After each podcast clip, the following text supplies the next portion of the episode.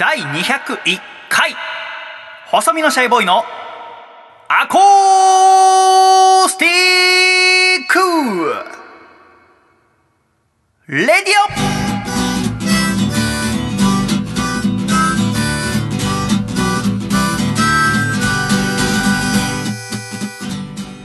シャイ皆様明けましておめでとうございます。細身のシャイボーイ佐藤孝義です。だいにひゃくいっかい細身のシャイボーイのアコースティックレディオ。この番組は東京都江東区門前仲町にあります私の自宅からお送りしてまいります。この番組の構成作家はこの人です。どうも構成作家の笠倉です。明けましておめでとうございます。笠倉さんよろしくお願いいたします。お願いいたします。明けましておめでとうございます。はい。にせんにじゅういちねん、はい、れいわさんねんですね。はい。今年もよろしくお願いいたします。よろしくお願いいたします。で、あのさっき言いかけてたのなんですか。気になってしょうがないんですけど、今日はあの、はい、門前仲町駅で待ち合わせして、まあ家から駅までごふんぐらいですから別に迎えに行かなくてもいいんですけど、まあねリニューアルしていっかいめですから、はい、迎え行くかと思って迎えに行って歩いて家までの途中ぐらいで、そういえばあのこの間あラジオの本編に行った方がいいかっていうそっからもう気になって気になって、はい、ああまあそうですねいちがつ、うん、まあそうです、もう明けてるのでそうよ始まってるだろうなぐらいの感じなんですけど、どういうこと？あのラジオを新しく担当することになりました。新しいラジオ。笠倉大先生がへえ。まあそれは地上波というよりはあのアプリ配信みたいな形で、あの東京 エフエム の中でも オーディー って呼ばれるサービスがあるんですけども、オーディー、はい、どういう表記？えっと エーユーディーイー で オーディー、まあオーディオとちょっとこうかけてたりとかするんですけど、いろんなまあいわゆる僕が担当してるスクールオブロックだったらスクールオブロックの、えー、反省会議をやりますって言ってこうポッドキャストバージョンみたいな感じですね。アフタートークみたいな。そうですね。アフタートークがいっぱい配信されてる番組でもオリジナルの番組もこう増やしていこうっていう中で、そのうちの一つで、うん、あのラッパーの呂布カルマさん、うん、っていう方がいるんですけど、うんまあ、フリースタイルバトルとかでもすごく強い方で、うん、あのオールバックのかっこいい方だよね。オールバックの、はいはい、柄シャツの方でめっちゃいかついんですけど、あのグラビアすごい詳しい方だよね。グラビアめちゃくちゃ詳しくて、うんうん、でツイッターとかでもよくつぶやいてたんで、うん、あのこれをなんかこう番組とかでできないかと思って、はあ、こう企画を出したところそこで通り、うん、なんとあのグラビアアイドル関連の仕事をすることになりまして、これはちょっと報告しとかないとなっていうので、あ、はい、そうなんですよ。実はやることになりました。そうか、だから情報とかもちょっとこう共有していただけると、うん、やっぱりこう番組作りにはすごくいいかもしれないなっていうところも含めて報告という感じでございます。はい、なるほど、そうか。もう多分情報はもうこの時点では解禁されてると思うので、はい、新年一発の話題としてどうかっていうのはあるそうですね、まあ、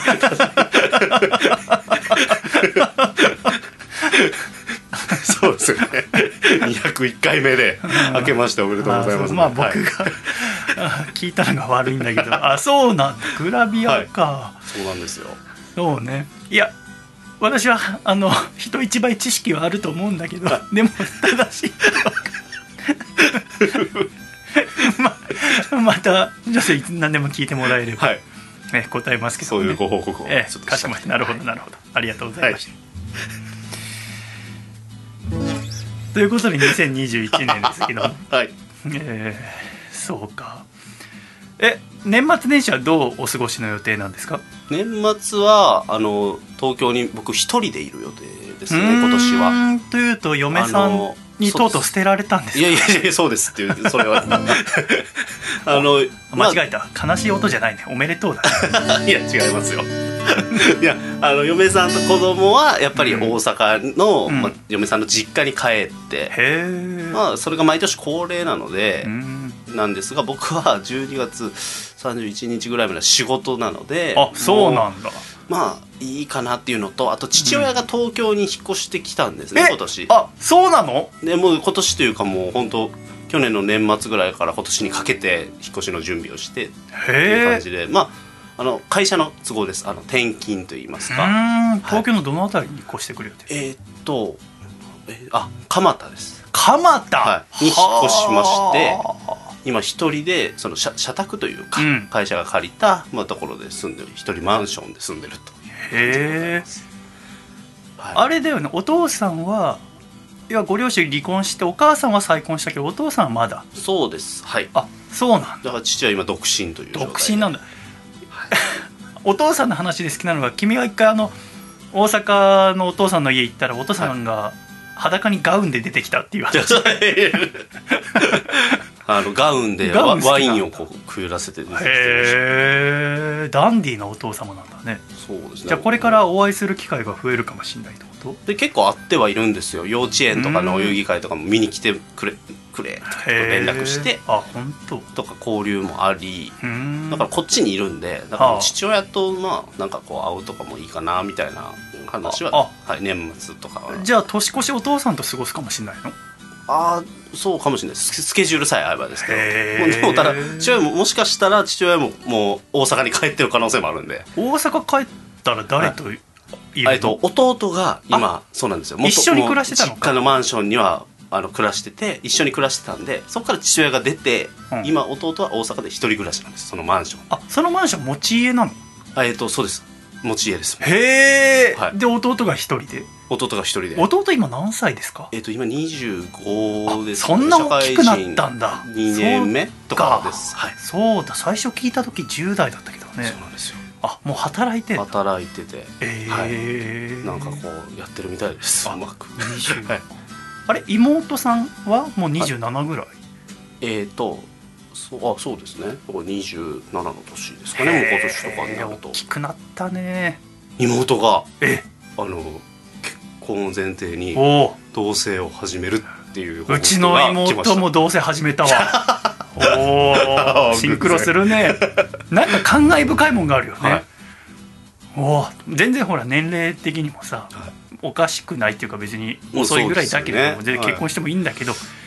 うちもだから多分このにせんにじゅういちねん結婚するんじゃないかなと思って。多分うちもそうですね。うわ、あの感じだと連絡もほんとで、そのまあめでたいめでたいというかあれなんだけど、なんかどういう顔お兄ちゃんするのがいいのか分かんなかったんだよね。あ、同棲するって別に連絡くれなくてもいいじゃんか。まあそうですよね。だけど同棲するんだって言われた時、あ、うんで、そのなんかうちテレビがいちだいあったから、それをあげることになって、はい、この間一回横浜までそのさんじゅうに型のテレビ持って行くの、なんか恥ずかしかったけどね裸でテレビ持って行っていやだってないんだもん、まあ、段ボールで包んだけどほぼ裸で変ななんかゴミ捨て場から持ってきた人みたいな。あ、そうなんだ、はい、そうなんです。結婚といえばですよ、はい、あのーアコラジオールスターズの榎谷勝正先生が、はい、あじゅうにがつにあの第一となる女の子誕生されまして、めでたいですね。おめでとうございます。榎谷先生がパパですよ素晴らしい世界ですよ ね, ね本当に嬉しくなっちゃった。うん、あ去年のだからじゅういちがつ頃一度ご連絡いただいて、お電話でアコラジにひゃっかい終わった後かな、でアコラジお疲れ様でしたって言ってみていただいて、ありがとうございましたっつって、で今度引っ越しするんですよって先生が言っててさ、うん、で先生もともと京都住んでて、学生時代で東京出てきて、で一軒家で暮らしてたんだよね、はい、今漫画家でそのアシスタントさんとかも来るから、でそこを引っ越した時私引っ越しのお手伝いとかさせてもらったから、ですごくいい家だったの一軒家の。だから、はい、なんで引っ越すんだろうと思って、なんで引っ越すんですかって聞いたら先生が察してよって言ったわけ。あーあーと思って、はい、離婚だと思って。いやいやいやいや、え、思わない？いや思わないですよ。なんで？ああ、まあでも言い方によりますね。察してよ、こんくらい察してよ。あ、先生別に騙そうと思ってんじゃないよ。感じるかもしれないですね、どっちかだな。あ、だからやっぱ君と僕とでやっぱ陰と陽が出るね私はもう離婚だと思って、ああと思ってなんて声かければいいのかと思ったらさ、はい、いやとうとう俺もパパよっていうからさ、ああ出産かってで、子育てしやすいところに、うん、まあ、また多分一軒家だと思うんだけど引っ越すって言って、めでたいたいけどね。読んでみたいですね。そうか、榎谷先生もパパかと思って、うん、だからあその娘があごさいになったら私がラジオネームつけてあげようと思いますけどね。儀式ですからね、うん、でじゅっさいになったらアコラジオールスターズに入ってもらいますから出演ですから。そう未来は楽しみですよ本当に、えー、まずはだからそうね、笠倉の子供がじゅっさいまであとよねんぐらいでしょ、はい、で前野さんのお子さんもそんくらいでしょ。そうですね。あで西村の子供が去年生まれてますから、はい、もうすぐいっさいでしょ。で榎谷先生の子供も生まれて、いやもう作っても作っても追いつきませんよねどんどんねお子さん増えてきますね、こうやるとね、はい、面白いよな子供生まれるって戦国武将とかこういう気持ちだったのか な, なんか広がっていくなと思うのかな、ね、広がりますよ。本当だよね。そっかそっか。おめでとうございます。おめでとうございます。奥さんも体調いいということでね、とても安心しましたけどね。大丈夫ですね。そっか。じゃあ榎谷先生はこの新年多分家族でさんにんで過ごしてるんですね。そうですよね。新しい、ね、うん、家族のメンバーと一緒におせちとか食べるのかな。あ、まあでもやるんじゃないですか。そう形式的なことはやりたくなりますよ絶対。笠倉くんは今年はおせち食べます？今年は食べないと思います。でも一人なんだもんね。え、大阪は戻んないの？その正月明けてから。戻る予定ないですね。ないんだ。なんならまあいろんな、まあ、このご時世なんで、うん、祖父母の家でいつもは親戚が、えー、集まって大阪なんですけど、えー、とみんなでおせちを食べるっていうのが恒例なんですよ。ああやっぱやるんだ。へえ。でめちゃめちゃ豪華な手作りのおせちがそこでこう、まあ、祖母から振る舞うんですよ。もうすごいんですよ。いいな。お重でお重で来て で, で最後終わった後みんなでビンゴゲームしようみたいな、なんかそういうレクリエーションみたいなみんなでビンゴゲーム、はい、そうなんですよみんなで景品持ち寄ってで、うん、で当たるかなとか言ってこうやって誰がそのビンゴゲームのえそれ何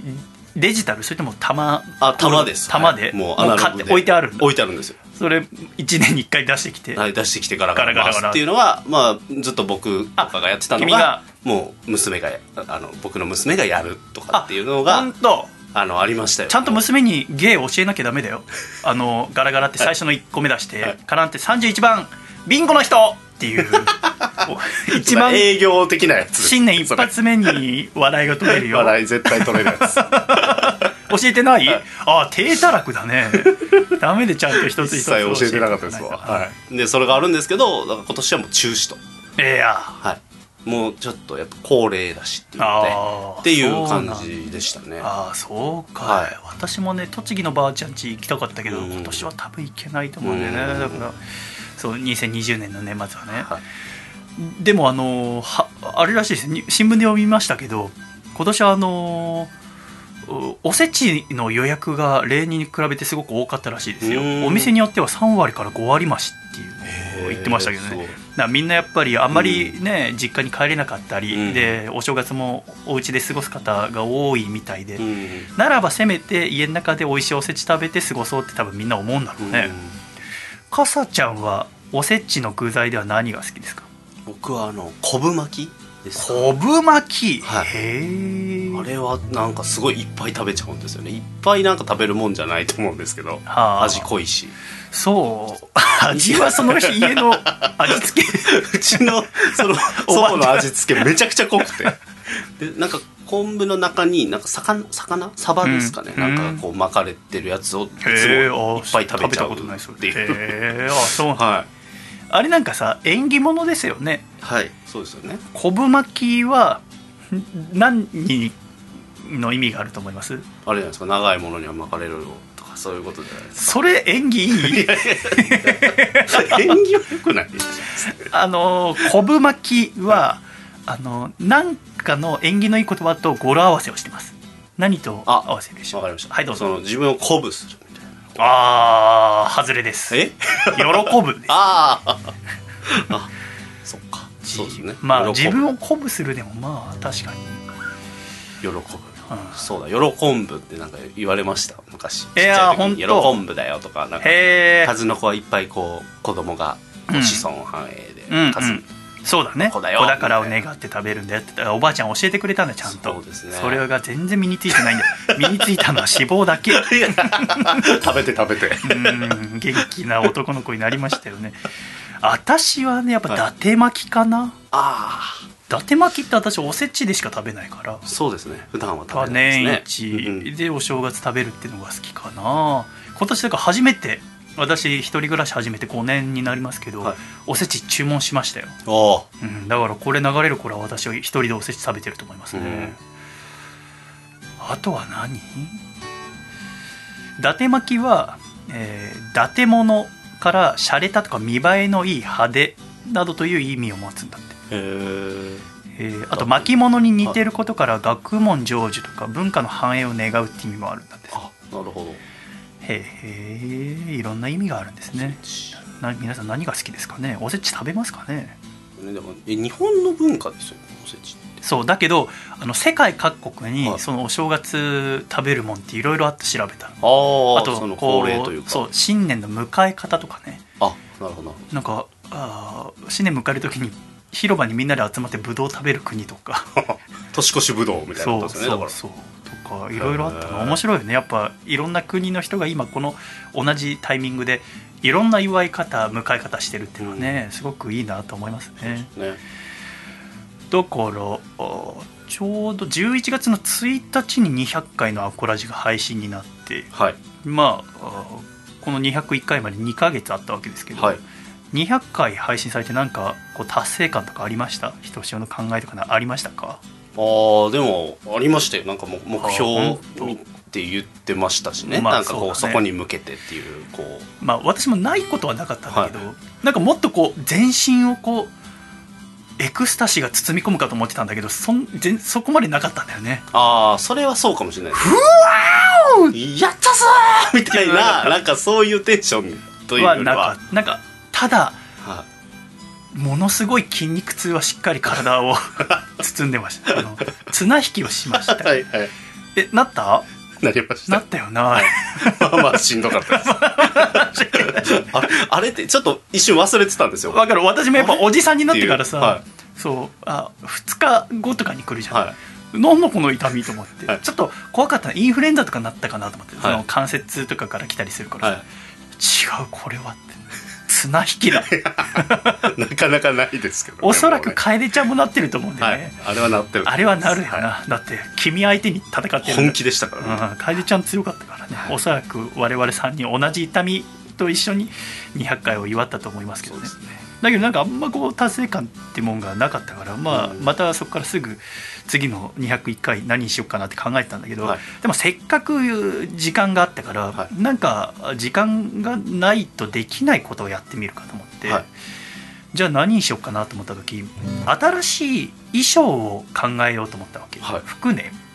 まあ、ラジオってその映像がないから服が意味があるのかってとも思うんだけど、でも私その細身のシャイボーイ始めた時一番最初があ船乗り時代に着てた白い服、はい、でに着目それだから白い服 さん,よ 年着てその後ミャンマー行った時に買ったロンジーっていう民族衣装を着てたんだけど、はい、やっぱ服ってすごく大切だなって私は思うのよ、うん、見えないからこそねやっぱイメージってものがあるじゃない、はい、だから自分の新しい衣装を考えようと思ったわけ。もしかさちゃんはこう自分の職業がさこう人前に出る職業だったらどんな衣装にしますか？えー、どうだろう。だから君ヒップホップ好きだけどヒップホップとかだったらそうですね、まあ、でもなんかそのクリーピーナッツの R 指定君みたいな、うん、あの黒いパーカーみたいないつもあの人これ黒 T 一つみたいな、はい、いつもあの人これ着てるよねっていうのはシンプルでいいかもしれないですけどね。やっぱそのトレードマークにもなるじゃないですか。そうですね。で何にするんですか？えー、なんだろう。だって今君が青い T シャツいちまいだったらちょっと狙いすぎちゃってるでしょ。そうですね。なんかあんまりこう原色とかじゃない方がいいなっていうか。えじゃあさこう派手派手な感じそれこそ呂布カルマさんとかすごくかっこいい衣装じゃない、はい、ビカビカな、はい、っていうよりもこうシンプルな感じでいくの、まあ、なんかそあでも君今日あの真ん中の駅で待ち合わせて、はい、僕の第一声、はい、ミシュランのマスコットみたいな格好してるダンロップなあでもなんかシャカシャカしてるのは僕ちょっと最近ハマってるのでウィンドブレーカーとかー、ね、マウンテンパーカーみたいなあ常にああいう今日も着てるもんね、はい、シャカシャカ聞かしてよ。シャカシャカこのあこれはもう入ってるわシャカシャカアディダスオリジナルスのシャカシャカなんですけど入ってるなシャカシャカアディダスは好きなんでアディダスのシャカシャカラジオには向かないよ動いたらすぐシャカシャカなる今ちょっと脱いでもらってるけどね、はい、アディダスも好きなんですよだから、うん、アディダスのシャカシャカをいつも着てるやつとかっていうイメージはなんか持たれたりなるほどね、はい、アディダスのシャカシャカ、はい、だからこうストリート系の感じのゆったりした感じのね、はい、服か、はい、まあそうだね。でもこうちょっと外歩いてみてもさ、はい、服ってものすごい数あるでしょ、はい、で銀座なんて歩いてみたら本当にたくさんのお店があるしさ、はい、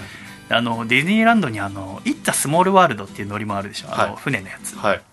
あれ乗るとさ本当に世界にはたくさんの民族があって、その民族ごとに服があったりするじゃないですか、は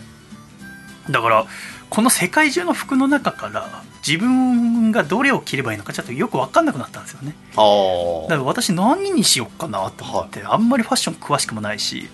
だからちょっと図書館に行っていっしゅうかんぐらいかけていろんな服の図鑑とか歴史の本とか読んでみたんですよね、はいはい。でその笠倉くんが今日着てるのはそれは洋服ですよね、はい、そうですね、はい、要はあの海外で生まれて日本に入ってきた服ですよね、はい。じゃあさ和服って何ですか？え、なんか袴とかそういうあれですか？和服っていうのは、和服って聞くとさ、はい、こう頭の中にパッて出てくる服があるじゃないですか、はい、でおそらく私の中に浮かぶ和服もかさちゃんの頭の中にベッて出てきたのもアコラジッコの方の頭の中にベッて出てきたのも、はい、同じ和服だと思うんですよね、はい。でもさ日本でもたくさんの種類の服があったわけでしょ、はい、だってそれこそ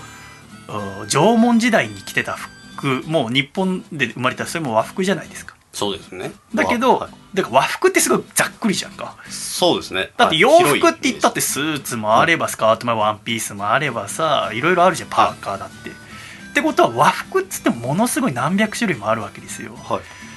い、でも我々の頭の中にピャって出てくるこれは小袖っていう服なんですね。小袖、そう、我々の頭にピャって出てくる和服とか着物って聞いて出てくるのは小袖っていう服なんです、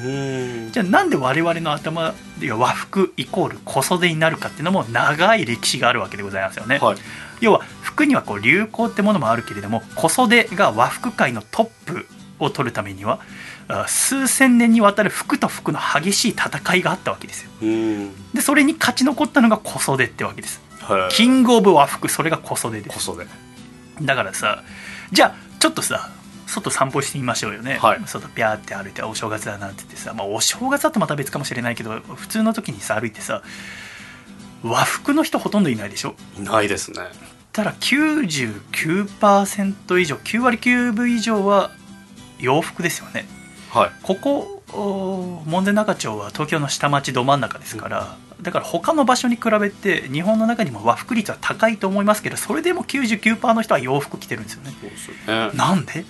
うん、なんで小袖から洋服になったんですか？なんなんで、まあ、男性も女性もそうですよね。こうなったのは約ひゃくねんまえのある出来事がきっかけなんですよね、うん、はい、その出来事とは何でしょう？ひゃくねんまえ、戦争ですか？戦争よりね、はい、もうちょっと前なんです。もうちょっと前、うん、戦争より さんじゅうよんじゅうねんまえぐらいだから、文明開化とかそうですか。ああ、いいとこついてくるね、はい、じゃあちょっと歴史たどってみましょうね、はい、まずじゃあ縄文時代、はい、今からいちまんねんまえとかささんぜんねんまえぐらいまでが縄文時代って言いますけど、縄文時代って何着てたんですかね？イメージ何？アニメとかで見てイメージはなんかあのベス、ベストで地肌にベストみたいな。何色？あの茶色でなんかイノシシのとかマンモスとかのね毛皮でしょ。で男の人ワンショルダーとかさ、はい、そうですそうですそのイメージじゃないか、はい、イメージあります、ね、でもねその遺跡とかからあの服は出てきてないんだって。へ、だからあれはあくまでイメージなんだって。縄文時代のイメージだけど、こうアクセサリーとかは遺跡とかから出てきてるから、うんうんうん、だからおそらく、まあ、毛皮から作ってでアクセサリーもつけてただろうなっていう予想がつけられてたんですよ、うんうん、で縄文時代が終わって弥生時代になりますよね、はい、弥生時代のイメージどう？えー、縄文の 次, 次ぐらいってなるとさどう、えー、いや一番古い服のイメージがそのさ、はい、毛皮でしょ、はい、その後どうなってくる？えー、と朝朝のすごいですか？あーすごい、なんかあんまり色がないような。あー冴えてるねにせんにじゅういちねんあのねあの、はい、でこの弥生時代はどういう服かっていうのがね本に残ってるんだけど、はい、これあの魏志倭人伝っていう中国の歴史書に書いてあって、はい、要は当時中国から日本は倭の国って呼ばれたわけですよね、はい、要は卑弥呼の時代とかです、うん、でその時代にだから中国行った日本人の格好がその魏志倭人伝に残ってるんですよね、うん、でそれによると関東衣っていうの着てたんだって。関東衣要はさ、はい、いちまいの大きな布のさ真ん中に穴開けるとするじゃない、頭のところ、はい、そこに頭通してさ、その布かぶって腰のあたりで縛ったら服になるじゃないですか、はい、それを関東衣っていうらしいんですよね。で素材は麻だからもう笠ちゃんの言う通り、はい、それがおそらく弥生時代こういう服着てたんだろうって言われるんですよね。でその次古墳時代だからさん世紀の半ばからなな世紀頃はどういう服着てたかっていうと、はい、男性は絹袴姿、女性は絹も姿っていう格好してたんだって、はあ、どんな格好か想像できますか、えー、これもね我々は知ってるんですよね、はあ、あの日本神話の神様あのヤマトタケルとかさ、はい、イザナキイザナミとかアマテラスを想像するときに出てくるあの格好あるでしょ、はい、ありますね、あれ、なるほど、あれが絹袴姿絹も姿、はあ、えあの白ベースのあのズボンとですよね、そうで、はい、ちょっとゆったりした感じの、はい、あれが男性が着てたのが絹袴姿、女性が絹も姿、はい、でそれが飛鳥時代に入ってだからろく世紀後半からはち世紀の初めのあたりになると、あの当時の日本の政府が中国の隋っていう王朝の文化とか政治制度を取り入れたんだって、はい、要は遣隋使とかが始まったんですよね、はいはい、そしたらその中国の隋の格好をみんなするようになった、上流階級は。でこの時の服装のイメージは聖徳太子とかの格好、なるほどなるほど、あれが隋から入ってきたわけでございますよね、はい、じゃあ庶民は何着てたかっていうと庶民は絹袴絹も姿だったみたいですよね。でその次になって奈良時代になると隋が滅ぶんだって、で隋が滅んで唐になるんだって、はい、でまだ遣唐使とか続いてるから今度は服装どうなるかっていうと今まで隋風だったのが唐風になるんだって、だから中国からの影響をこうやって受けるわけでございますよね、はい、で庶民の格好はまだ絹袴姿絹も姿のまま、うんうん、でここまではだからずっとさ中国の文化を受けてきたわけだけれども平安時代に次入って、はい、はち世紀の終わりあたりからでそうなったら平安時代に入ったら遣唐使ってのが廃止されたんだって、うんうん、遣唐使が終わったって、そうすると次第に唐風の服装が和風の服装へと変わっていった、うん、つまり日本独自の服の文化ってのがここ平安時代で生まれたんですね、うん、でここで登場したのが小袖っていう服です、うん、でこの小袖っていうのを庶民が着てたわけですね、うん、でそこから平安時代が終わって鎌倉時代じゅうに世紀の終わり頃鎌倉が始まりますけども、鎌倉時代になるとだんだん武士の政治的権力が高まってきたと、うん、でその小袖っていうのが最初はこう庶民の着物として始まったんだけど、だんだん公家とか武家の人が下着として着だしたんだって、うん、あの天皇とか朝廷に仕える人たちのことを公家と言って幕府に仕える武士のことを武家って言いますけど、はい、だからこう上流階級の人たちは小袖を下着として着てる、はあ、庶民は上着として着てた。だからまだ今の小袖の形ではないわけです。でそこから室町時代、戦国時代って言われる時代に入って、えー、京都の室町に幕府が置かれて、だどんどんこう武士が強くなっていった。で公家は少し弱くなっていった経済的に。ってなった時に、えー、公家とか武士の人たちはあ小袖をまだ下着として着てんだけど、絹の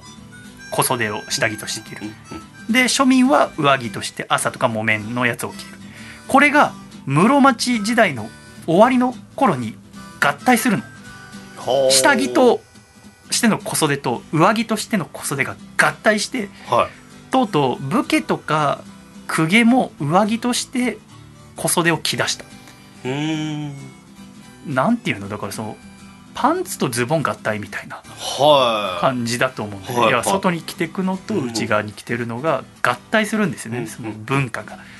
でそして江戸時代に入るわけですけどせんろっぴゃくさんねんから、はい、で江戸時代に入ると公家とか武家も普段着は小袖、うん、で庶民も小袖ということは日本人全員が小袖を着るようになった。ここ江戸時代にだから平安時代に生まれてせんねん以上かけて小袖が天下統一を果たしたってことですね。すごいですね。ずっとその間何にも変わらずっていうか形は変わるけど小袖というまま少しずつ変わりながら、はい、そして新しい服もどんどん出てきてそのエッセンスも取り入れて、うん、新しい服が生まれては滅んで生まれては滅んでっていうのをせんねんかけてたくさんありながら、うん、小袖はしっかり生きてきたんだよね、はい、やいろんな役割に変えながらそれがだんだんと一つにまとまっていってみんな普段着として小袖を着るようになっていった、うん、で江戸時代っていうのは日本の歴史の中で一番平和な時代だけれども、はい、この江戸時代の中であの初めてこう庶民が力を持ち始めた、お金を持ってね、うん、でそうするとだんだんみんなこうおしゃれをするんですよね。平和だとあの綺麗な和服を着たい、綺麗な小袖を着たいってなって、うん、生まれたのが要はもう袖がどんどん大きくなって、うん、いろんな刺繍とかするようになったのが振り袖ってものです。はあはあはあ、振り袖は聞いたことありますよね、はい、ありますね。だ振り袖は小袖から派生したものです。なるほどなるほど。でそうなるともうみんな小袖着るから、うん、もう和服イコール小袖だから、わざわざその一番のものの名称で呼ばない、もう和服といったら小袖になるから、うんうんうん、今この令和に入っても我々は和服とか着物と聞くと小袖をもう思い浮かべるわけです。逆にもう小袖っていう名称を知らない人もいるんじゃないかと。そうですよね。振り袖とかは聞いたことありますけどね、はい、袴とかね、うん、じゃあ小袖の時代が永遠に続くかと思われるじゃないですか。もうせんねんかけてしっかりこう定着したんだから、はい、だけど小袖の天下はにせんさんびゃくねんくらいで終わったんですよね。うんじゃあいつ大きな変化が始まったかというと、江戸時代が終わった次の明治時代でございますね、はい、さっきかさちゃんが言った文明開化ってやつですよね、はい、いや幕末にペリーがアメリカからやってきて、で坂本龍馬とか西郷隆盛っていった志士たちによって江戸幕府が倒されて、えー、鎌倉時代からななひゃくねん続いた武士による政治の時代が終わったと、うん、で、えー、徳川慶喜があ大政奉還して政治の政権を朝廷にお返ししたと。これなんで大政奉還したかっていうと、このままの日本の制度だと世界中の強い国のどこかに乗っ取られてしまうっていう危機感があったわけでございますよね。で現に明治入ってから日清戦争とか日露戦争っていう戦争が起きるわけですけど、だからその明治政府だから長州藩とか薩摩藩、はいの人たちがたくさん入ってたこの明治政府の人たちは軍隊の改革をまず行ったの、うんうん、もう今までの日本の軍隊じゃダメだと、もう強い軍隊を作って日本守らなきゃと思ったわけですよね。でその時にヨーロッパの軍隊の制度を取り入れたの、うんうんうん、要は日本のやり方じゃ世界には勝てないと、世界のやり方を日本に取り入れようと、はい、って言って軍隊の制度を取り入れたんだけど、その訓練とかする時に日本のその和服小袖だとヨーロッパの訓練がやりにくかったんですよね。はだからヨーロッパの動きをするためにはヨーロッパの服を着るべきなんです、うんうんうん、ということでまず軍隊が洋服を着たんです。なるほど。でその後に警察官とか郵便局員とか鉄道員とか看護師とか学生の制服といってこう公な服装として職業とか服装として洋服が取り入れられていった、はいうんうんうん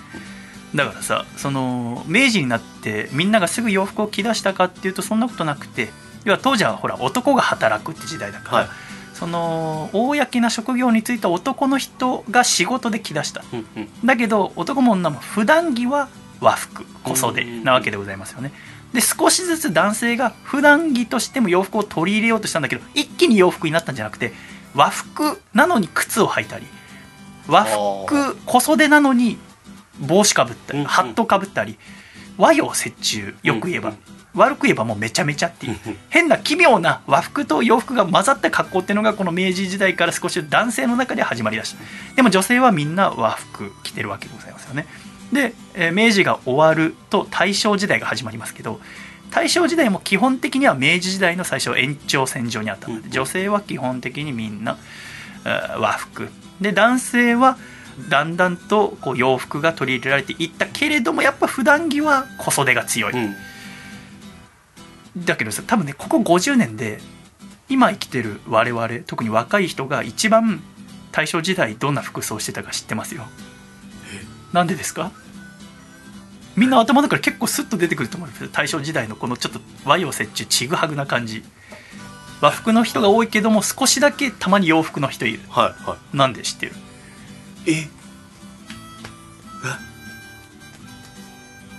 もう君にとっちゃないことですか、みーちゃんはーちゃんの君からすると。ああ鬼滅鬼滅の刃。そうそうそう鬼滅の刃です。はあはあはあ。鬼滅の刃は舞台が大正時代でしょ。そうですね、うん、はい。でさ単行本のにかんを読むと、はい、炭治郎君と主人公の、はい、で妹の禰豆子ちゃんが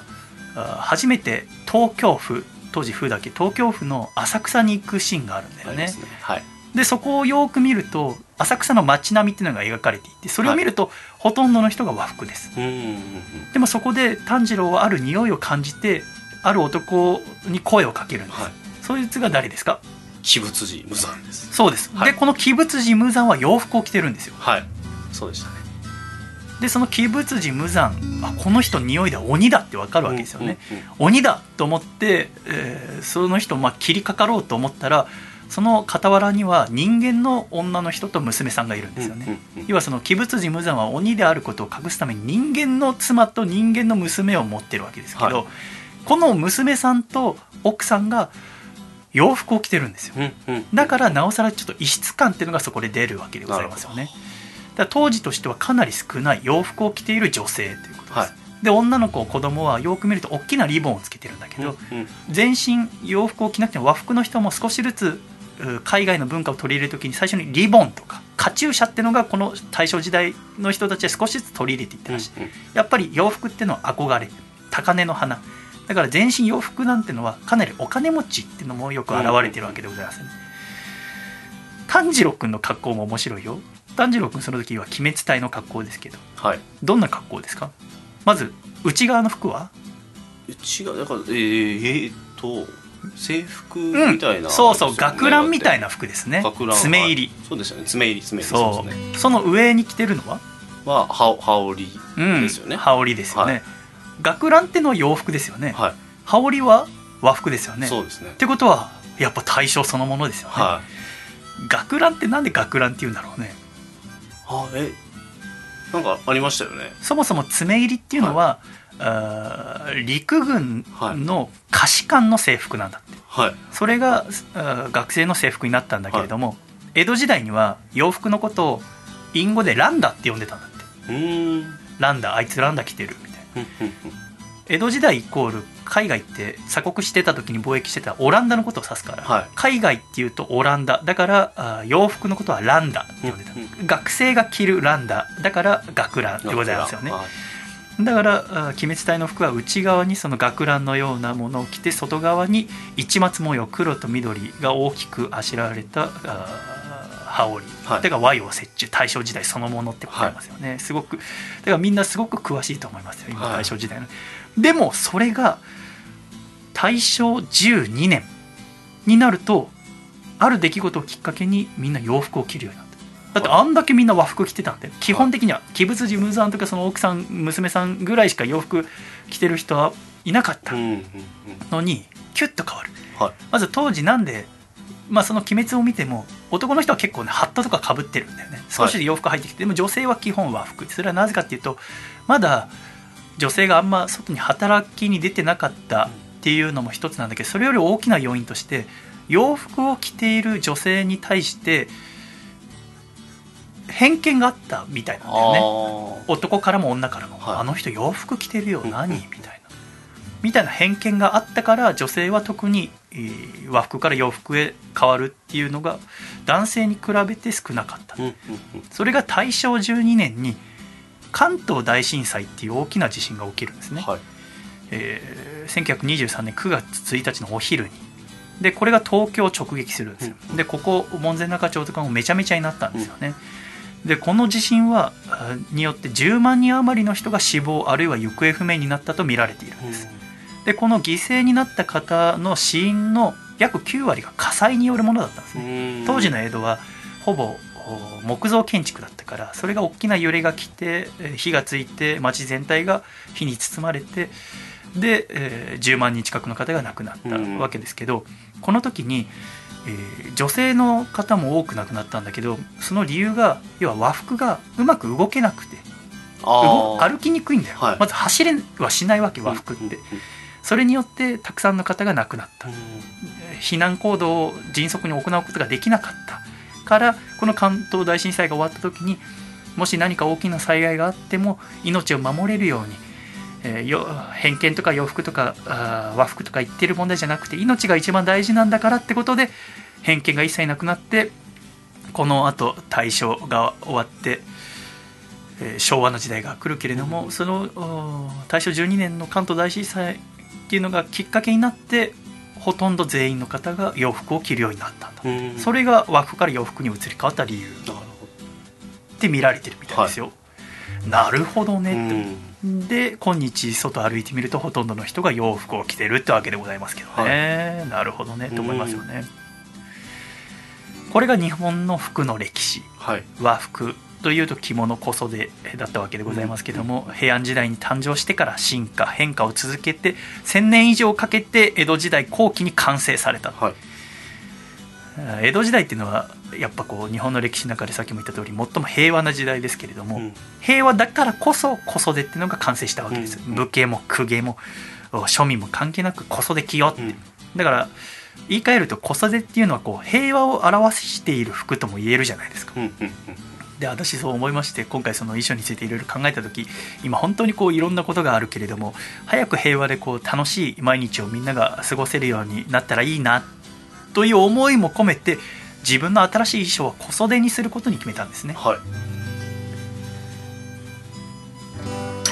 い、よしじゃあ私のこれからのにひゃくいっかいめからの衣装は小袖だっつって、はい、じゃあどこで小袖手に入れるかなと思うわけ、はい、どこに売っている小袖最初分かんなかった、はい、でね今日はあのここ来る時あの富岡八幡宮通ってきたけど、はい、富岡八幡宮で毎週日曜日に、はい、なんか骨董市みたいにやってんの、はい、いやバザーみたいな、はい、でそこにいつも着物屋さんが出てるのよ、古着ので着物が置いてあるから、はい、そうだあそこで買おうと思ってで日曜日じゅういちがつの半ばぐらいその朝一で出ててじゅうじぐらいにさ、はい、で着物たくさん売ってたからさでそこのろくじゅう、ななじゅっさいぐらいのお姉様にちょっと小袖欲しいんですけど和服って言わない小袖が欲しいんですけど下知識は入れてきてるよ僕に合う小袖一つ売っていただけませんかって言ったら、はい、あ, あなたに売る着物はないよねって言われて お, お前に食わせるためはねぐらいの勢いで言われて、はいはいはい、えっと思って、はい、なんでですかって言ったらお兄さんはちょっとタッパがありすぎるっつって、はい、あの着物っていうのはその丈が大切なんであって、はい、でやっぱ和服っていうと今はお年を召した方が着ていたのが古着屋とかで売られている、はい、でねあの厚生労働省のその平均身長のデータがあるんだけど、はい、せんきゅうひゃくごじゅうねんだから今からななじゅうねんまえの日本人男性の平均身長さんじゅっさいかな、はい、平均身長っていうのは ひゃくろくじゅってんさんセンチ体重 ごじゅうごてんさんキロそっからろくじゅうねん経ってにせんじゅうねんの男性の平均身長は ひゃくななじゅういってんごセンチだからじゅういっセンチ伸びてるすごいで平均体重は ろくじゅうきゅうてんろっキロ、はい、体重すごいよね、えー、意外といってますよねね思った、はい、だからやっぱみんな肥満なんだやっぱ今、はい、ひゃくななじゅういっセンチななじゅっキロはかなりちょっと行き過ぎだもんね、えー、そこが平均っていうのがねいやいや君何キロなの僕はきゅうじゅういちとかです君は言う資格がないよねまあ平均がそれぐらいっていうのは安心の一つかもしれないいやいやななじゅっキロ増しちゃってんのどう安心してんのにじゅうは近いとは言えないでしょちなみに女性はせんきゅうひゃくごじゅうねんが平均身長 ひゃくよんじゅうはちてんきゅうセンチ体重が よんじゅうきゅうてんにキロでろくじゅうねんごの平均身長が ひゃくごじゅうはちセンチだから約じゅっセンチ伸びて平均体重はごじゅうよんキロ、うん、女性はごキロぐらい増えてる、はい、男性がじゅうよんキロ増えたのに対して女性はごキロですから、ねうん、いかに男性が増えてるかっていうのが分かりますね、うん、ここからも分かるように要はひゃくはちじゅっセンチの私に合う古着の小袖なんてのは基本ないんですよね、はい、だからおばさんたちは私にお兄ちゃんに売る着物はないねって言ったわけでございますね。じゃあどうすればいいですかって聞いたらやっぱり最初の一着が特に大事だからちゃんと仕立ててもらいなさい、うんうんうん、なるほどねと思ってでそれでいろんな和服屋さん調べたら、うんうん、でいろんなお店回った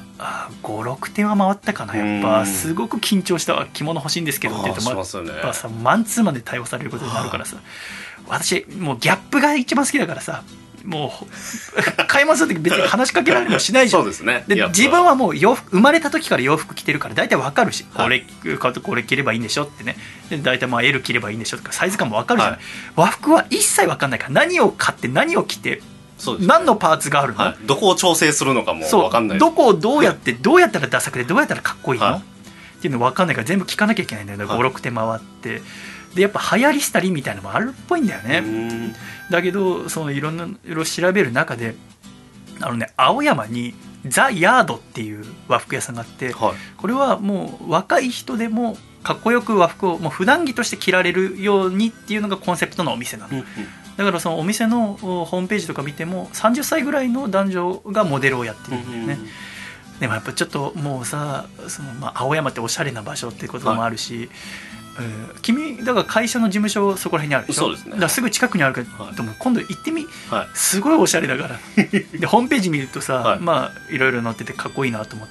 てですごくこうシンプルな和服なんだけど気品があって、は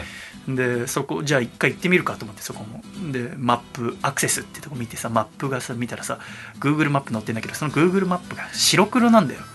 白黒の Google マップなんて見たことないじゃん、はい、だからかっこよすぎないと思って行きづらいわと思ってさ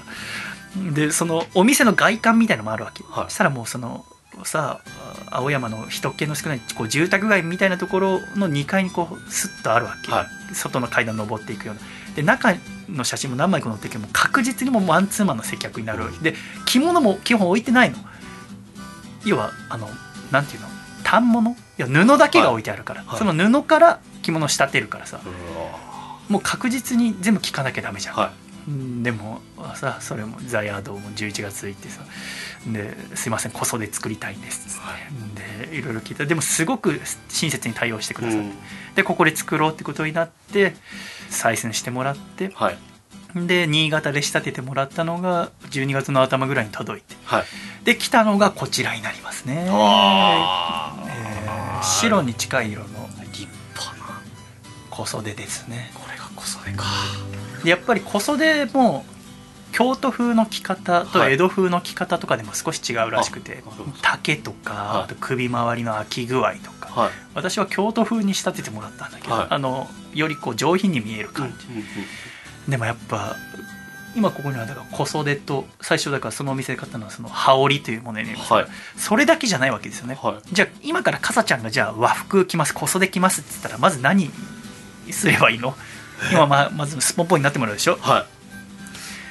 い、えこれって直で着ないんですよね。そうパンツはそれでいい普通のパンツでいいパ ン, ツ で,、ね、パンツ着るえでも下着とかってあそうかあるんだよ専用のがあるってことですか。そうへだけどそれは、はいそこまでこだわらなくていいって言われた、うん、だから私はあのスーツの下に着るエアリズムを着てます、はい、だからパンツに今エアリズム薄いやつね着ました。そしたら、はい、次何着ますか。いきなり小袖は着ません。あなるほどえ何ですか。えあのねでもなんか襦袢っていうものを着るんです。襦袢、はい、長襦袢って呼ばれるものです、はい、着物の人の写真見ると、はい、白い服が見えるはずなんですよ下のところに、はい、襟というかその白く見えてるのは襦袢と呼ばれるものです。なるほどなるほどその襦袢というものをまず着て、はい、でその襦袢を腰紐で留めて、はい、でその上に小袖を着る。なるほどで小袖を着てその上から帯を巻いて 帯,、はい、で帯を巻いたら羽織を着る、はい、これが男性の小袖姿和服姿ということになりますね、はい、まず第一関門としてだからその襦袢も着方があって、はいで襦袢を着て小袖を着たら今度帯を巻かなきゃいけない、はい、でその帯の結び方もちゃんと学んでそのヤードで教えていただいてわざわざ別日で教えでもただ教えてもらっただけじゃやっぱ最初分かんない、はい、で教えてもらったら今度は家であのすごいたくさん YouTube に和服屋さんの動画が上がってますからあなるほどで自分で師匠と思える人見つけて、はい、本当にたくさんいる若い京都の呉服屋さんの若女将から東京の老舗の和服屋さんのおじいさんまでたくさんいるから私は老舗のおじいさんを師匠と見て、はい、その人の結び方を真似して、はい、結び方もいろいろある、はい、だけど男性と女性では圧倒的に男性の方が楽あなるほどあのそのヤードであの男性と女性の着付け教室もやってるらしいんだけど、はい、例えばご夫婦でその着付け教室参加されたりするとあの男性の方が、うん私の見立てって女性の工程が ひゃくパーセント だと さんじゅっパーセント ぐらいの労力で終わるからちょっと喧嘩になることがあるらしい。 あ, あんた簡単すぎっていうしかも時間もねかかるそうそう覚えることもそうだし、だかららしいんだけど、男性の私からするとすごくだからそれで終わり、うんうん、こそできて、えー、一番なんか難しいのは帯、はい、えー、巻いてで出ていくわけだけども、うん、羽織のとこには羽織紐という紐もつけて、それもだからおしゃれのワンポイントになるんだけども、はい、ごめんなさいお腹めっちゃびっくりした今誰か幽霊出たと思ってふう喋ってましたよ喋ってたよ何つまんない？いやいやいやいやいやすごいなと思いながら全然、うん、で、うん、着てるいやいやいやいやめんどくさくなっちゃっただってそうでしょ新年新年のねちょっと、はい、しゃべ、しゃべりたかったんでしょう僕のお腹もねお腹 な, なんて言ってるお腹久しぶり お, お腹元気明けおめって言ってましたあ明けおめってあんま言わなくなったように思わない、はい、そんなことない、まあ、あんま言わないです。口に出してはあんまり言わないです。若い子言うのかな。我々高校生ぐらいの時全盛期だった気がする、はいはい、すいませんいいえ別に何も思ってませんけどもまあこれから着るってことですえー、これから、えー、毎月野月ひろとくんの新曲を、はい、流させていただきますので、えー、野月くんに、えー、お願いしてください。野月くんお願いします、はい、ではお聴きください。野月ひろとさんで三風。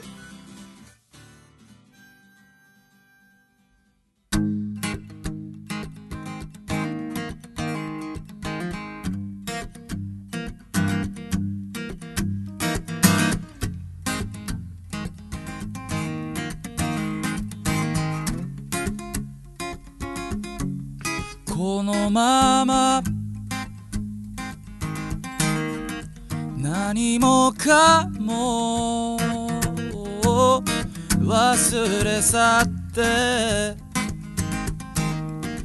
眠りたいよ君の隣でこの世界が終わるの見ていたいよベイベー。僕と君はちょっとずれているんだ。自分のことが分かってても分からないふりをしてるんだ。ねえ君に本当はそっと伝えたいんだ。いつまでもまだうだうだとこの部屋で話してたいんだ。さよなら僕らの青い日々三風のように去りぬたよ。ラララララララ花散りまた咲く頃もう一度会えるのさ。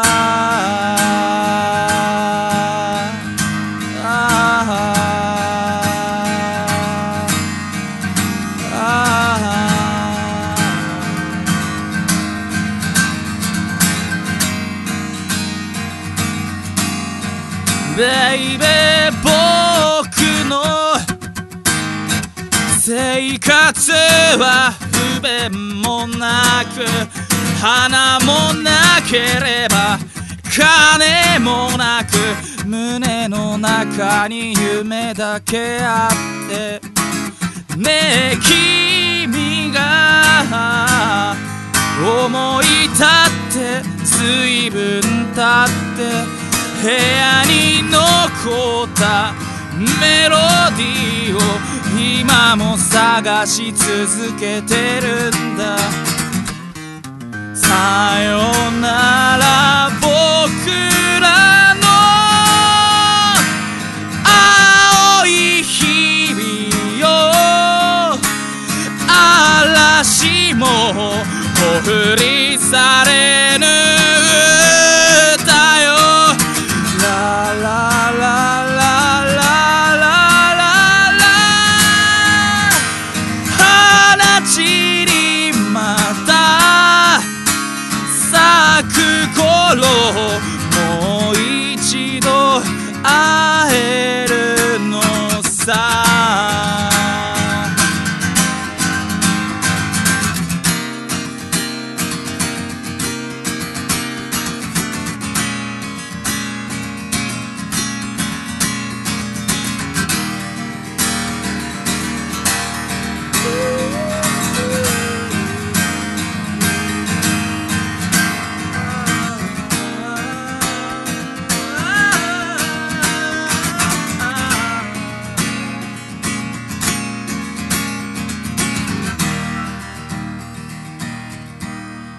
このまま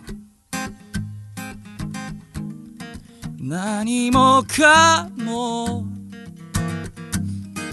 変わらないよなんてことはもう言えないけれど、この夜がああ終わるまで終わるまでさよなら僕らの青い日々よ、嵐もお振りされぬ歌よ。ララララララララ、いつの日にかすべてを懐かしく思うのさ。さよなら僕らの青い日々よ、三風のように去りぬ歌よ。ラララララララ、放ちにまた咲く頃、もう一度会えるのさ。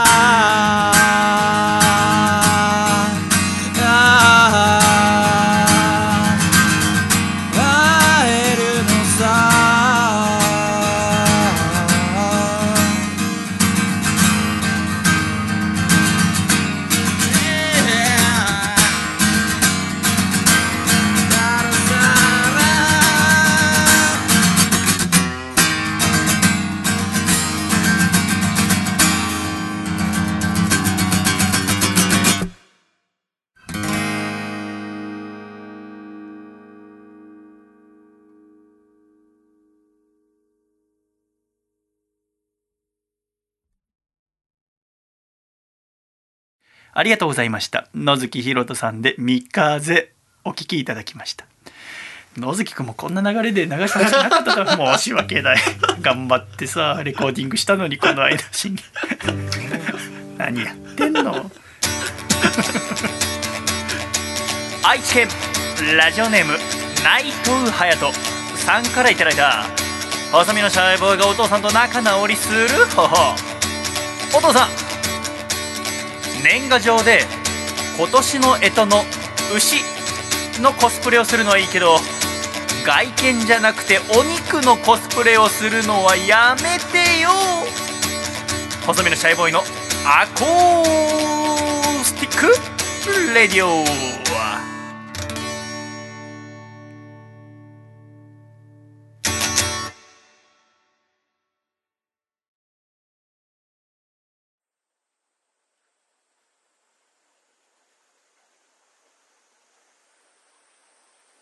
シャイということで、改めましてだいにひゃくいっかい細身のシャイボーイのアーコースティックレディオは細身のシャイボーイと笠倉でお送りしてまいります。よろしくお願いいたします。よろしくお願いいたします。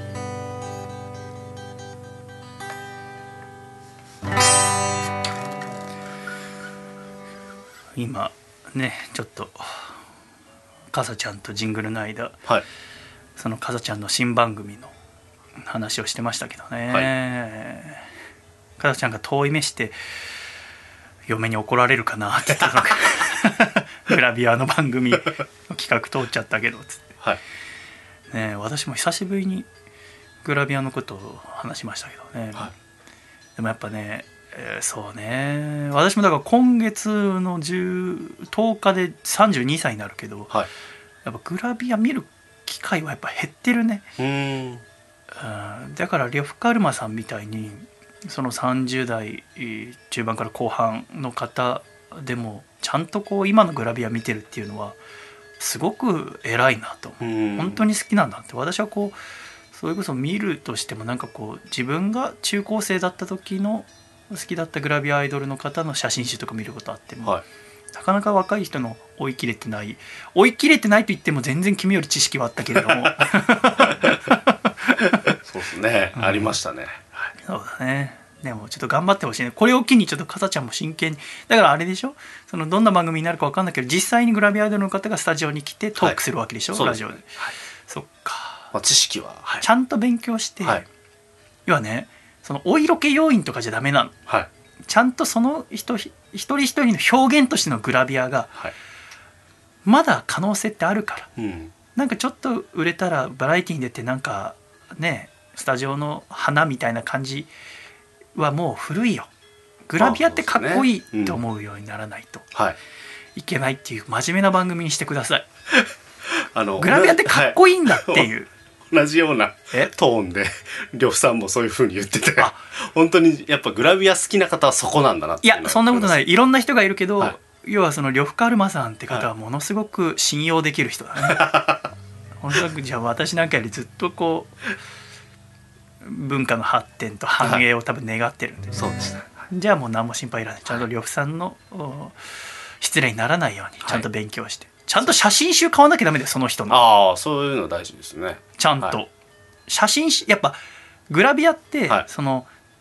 いろんなやってこんなグラビアあのグラビアいろんな人がいるよ、はい、そのもちろん女優さんになりたいって人もいるし、はいそのネット番組出たいとかいろいろあるかもしれないけど、やっぱりもともとのグラビアアイドルの目標は写真集を出すってことなの、うん、イメージ ディーブイディー とかブルーレイは結構簡単に出せるの、はい、だけど写真集って出すのすごい大変なの、うん、だからやっぱその写真集をもしも出してる人、それがデジタルにしろこう本のものにしろちゃんとお金払って買ってで勉強しなきゃダメ、はい、ちゃんとだからその人が出してる作品をちゃんとだから敬意を持って、そうですね、あのネットに落ちてる画像だけ拾ってきてはどうこうじゃない、はい、例えばツイッターとかインスタの自分で載せてる写真は自分がいいと思ってる写真を載せるわけじゃん、はい、だからグラビアって違う、グラビアは撮る人がいて編集する人がいてそれを発行する人がいるわけだけれども、基本だから自分がいいと思ってる写真とカメラマンや編集者が要は見てもらう人にとってこの写真がいいっていう写真は違うからね、うんうんうん、だからそこの間となるような、はい、番組を作ってほしいですね、はい、うーん、なんでそんな企画書書いたの分かんないけどちょっとね興味はあったんです。そっちの方が。あ、そうなんだ、はい、ちょっとそのリョフカルマさんのその発信、はい、面白いなと思ったし、ちゃんと、はい、要はなんだろう可愛いねってだけじゃなくて、はい、文化としてのグラビアにも興味があったんだ。なんかこの人は本当にあそういう方なんだろうなって敬意を持って愛してるんだろうなって、はあ、なるほどね、その気持ちがあるからこそ、はい、それが嫁にバレた時どうなるかな、はい、まあ同じ説明しますからねどういうこと、敬意があって僕はこう、ね、あそうね、はい、やってますから、そうかそうか、頑張ってください、はい、ありがとうございます。久しぶりに君の仕事で興味が湧きましたねそうですか、はい、まあ、にせんにじゅういちねんで私がだからとおかでさんじゅうにさいになりますけど、はい、ふとそのにひゃっかい終わって思った時に、はい、私こう日本でまだまだ知らない場所がたくさんあるなと思ったわけ、はい、でそれこそ私も新しいラジオを作るにあたってこうじすいませんちょっとやばい今日お腹がめっちゃ喋る日だ。今なんつってた？今はなんだろう、もうもうやめてって言って、何をラジオラジオじゃ何よわかんない。シャイもう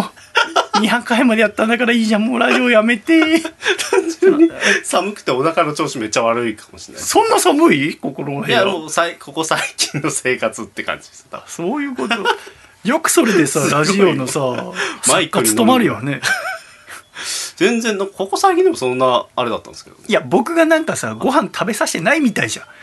いや僕は食事ごちそうしようと思ってたけど君が今日時間がないっていうから無理やり早くしてるんでしょ。いやバタバタしててねちょっと ね, ね、はい、お前がもっと時間に余裕を持ってれば飯食ってからやったのに。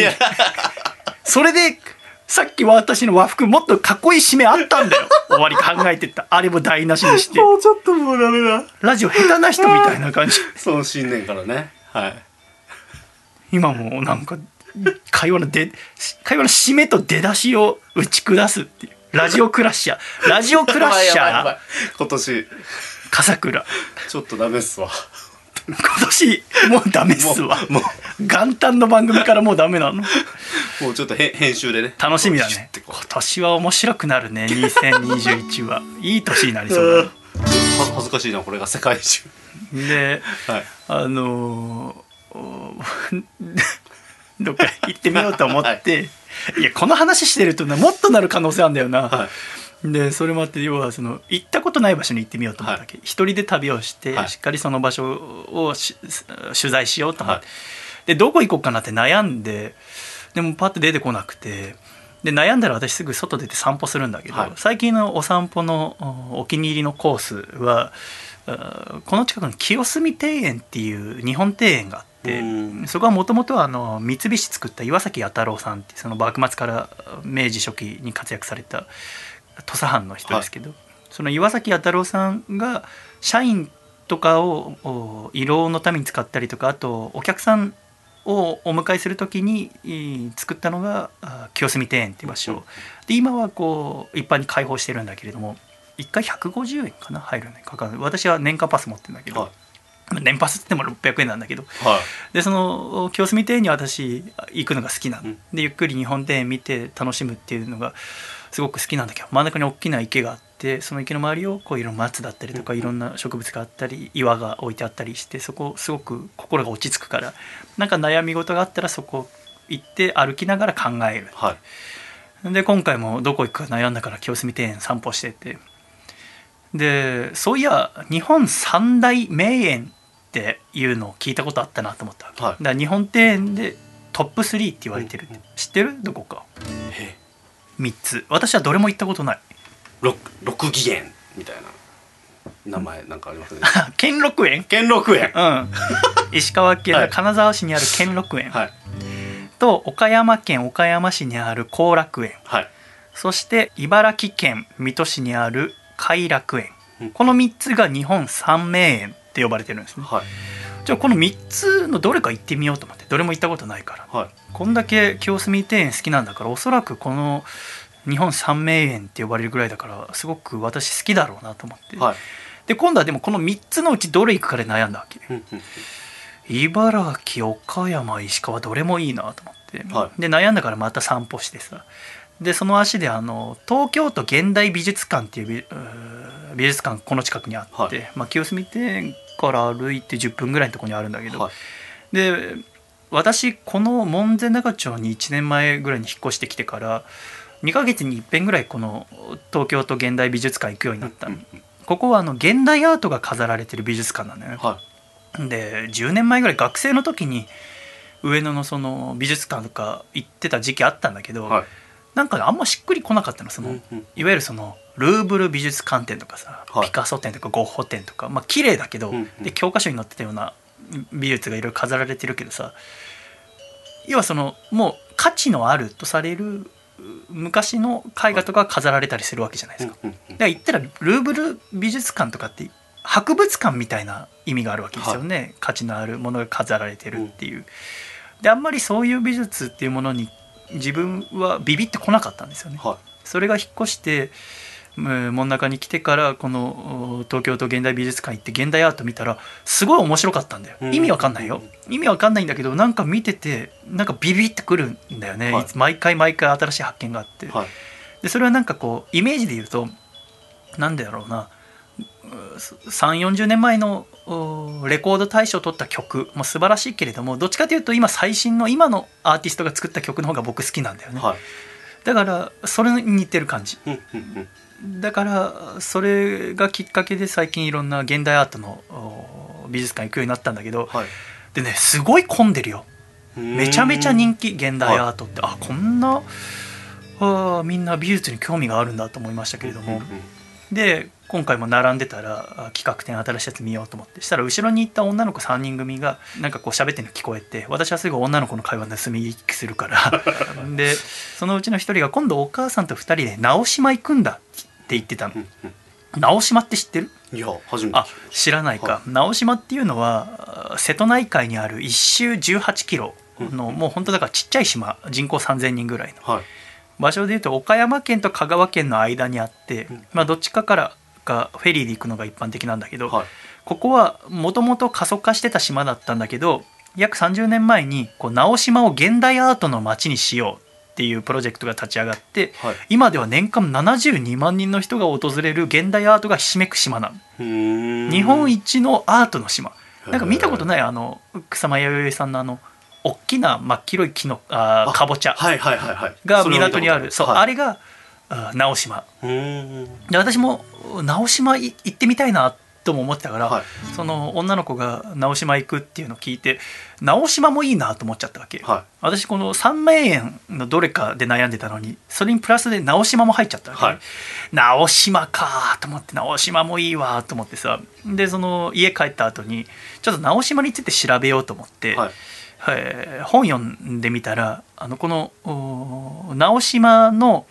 アートの街にしようっていうプロジェクトの企画と運営をしていた秋元裕二さんっていう今東京芸術大学大学美術館館長の方が書いた本があったわけ、はいえー、直島誕生っていう本があって、でその本がすごく面白かった、読み物として。でかなり直島に心が動いてたんだけれども、でそれ読み終わったら Kindle で, でこちらもどうですかって言って出てきたのが同じく秋元さんがその後に書いた驚きの金沢っていう本で、でこの秋元さんがその直島のプロジェクトが終わって、でその後ちょっと疲れたんだって、はい、あのもうやりきったというか、でその会社辞めてしばらくゆっくりしようかなと思ってたら、あ金沢のその時の市長さんからぜひ金沢にじゅういっせいき美術館のにだいめ館長になってってお願いされたんだって。うーんでえー、でも美術館の館長っていうのは常勤の人だけじゃないんだって。館長って言ってもいっかげつにいっかい来るとか、うん、にかげつにいっかい来るけど館長って名前のついてる人もいるから、通いならいいですよって言ってにだいめ館長になったんだって、うん、で金沢に行って館長になった初日にその市長から金沢で暮らしてくださいって言われたんだって、えー、話が違うよっていうところから始まる本なんだけど、うん、この驚きの金沢が直島誕生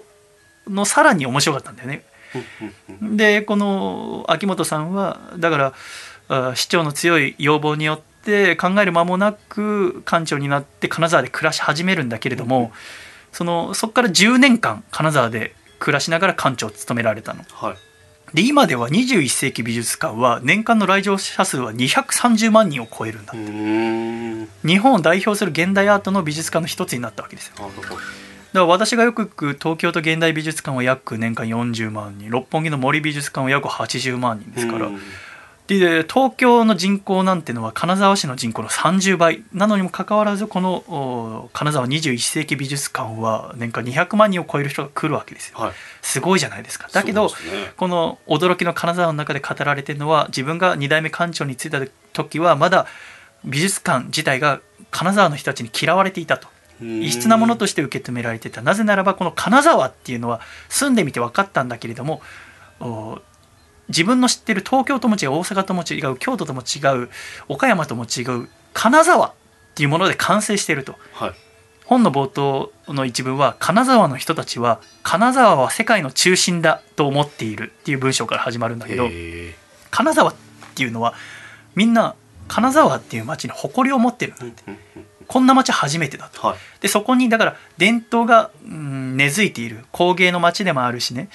だからそこに現代アートっていう最新のものが入ってきたら最初そこに住んでいる人たちは嫌悪感を出してしまったって。だけれどもそこから少しずつ町の中の人をこう巻き込みながら市民の人に愛されて今では市民の人の大好きなスポットの一つになっている、はい、で観光客の人もたくさん訪れているっていうのが驚きの金沢に書かれていたんですよね。でこれ読んで金沢って町面白そうだなと思って、はい、この美術館ももちろんだけど金沢って町自体が私の知っている町と違うかもしれない。要はその東京とか大阪の大企業の資本に頼らないで地元の企業が金沢の経済を回していると、はい、だからそこに住んでる人が本当に世界の中心だから金沢が偉いとかじゃなくて金沢で完結しているっていう、金沢って素晴らしい街、ここに住めて嬉しい、なぜならば金沢っていい街だからっていう。なるほど。この金沢っていうのはやっぱり今でも城下町っていう意識があるんじゃないかって秋元さんは本の中で書いてる。加賀百万石っていうのが今でも続いてる。加賀百万石って聞いたことあります？名前はあり、名前というかそのワードはありますけどなんかありますよね。知らないですね。はい、要は今は石川県ですけど、はい、石川県になる前に版籍奉還廃藩置県が行われて、うん、まず金沢県になったんですよね。はい、で金沢県からすぐ石川県になったんだけどその前の江戸時代は加賀藩って名前だったんです。うん、でこの加賀藩は諸大名の中で一番の石高ひゃくまん石ってものを幕末の時点で持ってた。はい、ひゃくまん石何万石とか聞くことありますけど、はい、どこどこ何万石で一番聞くのはやっぱ加賀ひゃくまん石だと思う。はい、それはやっぱり徳川家を除いたら諸大名の中で一番はこの加賀だったから。でこの加賀藩を作ったのは誰かっていうと前田利家って人。はい、でこの前田利家って人にはお松松っていう嫁さんがいて、はい、私は歴史上のに女性の中で松が一番好きなの。だから以前あのアコラジッコの方にラジオネームつけてくださいって言ってもらった時に、はい、僕はお松って名前つける。はい、これは私が松のことが大好きだからですね。ちょっとその松と利家が暮らした金沢ってものも知ってみたいと思って私は今回金沢に行ってきたんですよね。加賀百万石、万石って聞きますけど、はい、この石高って何ですかね。万石の石は石って書きますけど、はい、何ですか石って。えー、だからそのん今でいうその ジーディーピー じゃないですけど、近いそう、生産する量、はい、これはお米の取れる量を示してるんです。なるほど。石ってのはね、はい、お米一石っていうのはどんくらいの量ですかね。加賀ひゃくまん石、お米一石。かさちゃんが普段から使うお米の量って単位何がある？ごとかですよね。ああいいね。いち合食べますとか、ね。はい。かさちゃんどんくらい食べれる今？食べようって言われたら。今今だとえ全然もうご合ぐらいいけるんじゃないですか。いちにちに。いちにちだとそれぐらいは余裕かもしれないですね。ああまあね。いっかいはちょっと大大食いチャレンジみたいになっちゃいますね。なるほどね。はい、あのね。えー、お米は基本的には昔から一食に米いち合食べるって言われてたんだって。はい、つまりいちにちさん合っていうのがおおむね成人ひとりの消費量とされていたんだってさ。で一石っていうのはどんくらいの量かっていうと成人ひとりがいちねんかんに消費する量つまり一石イコールせん合なんですね。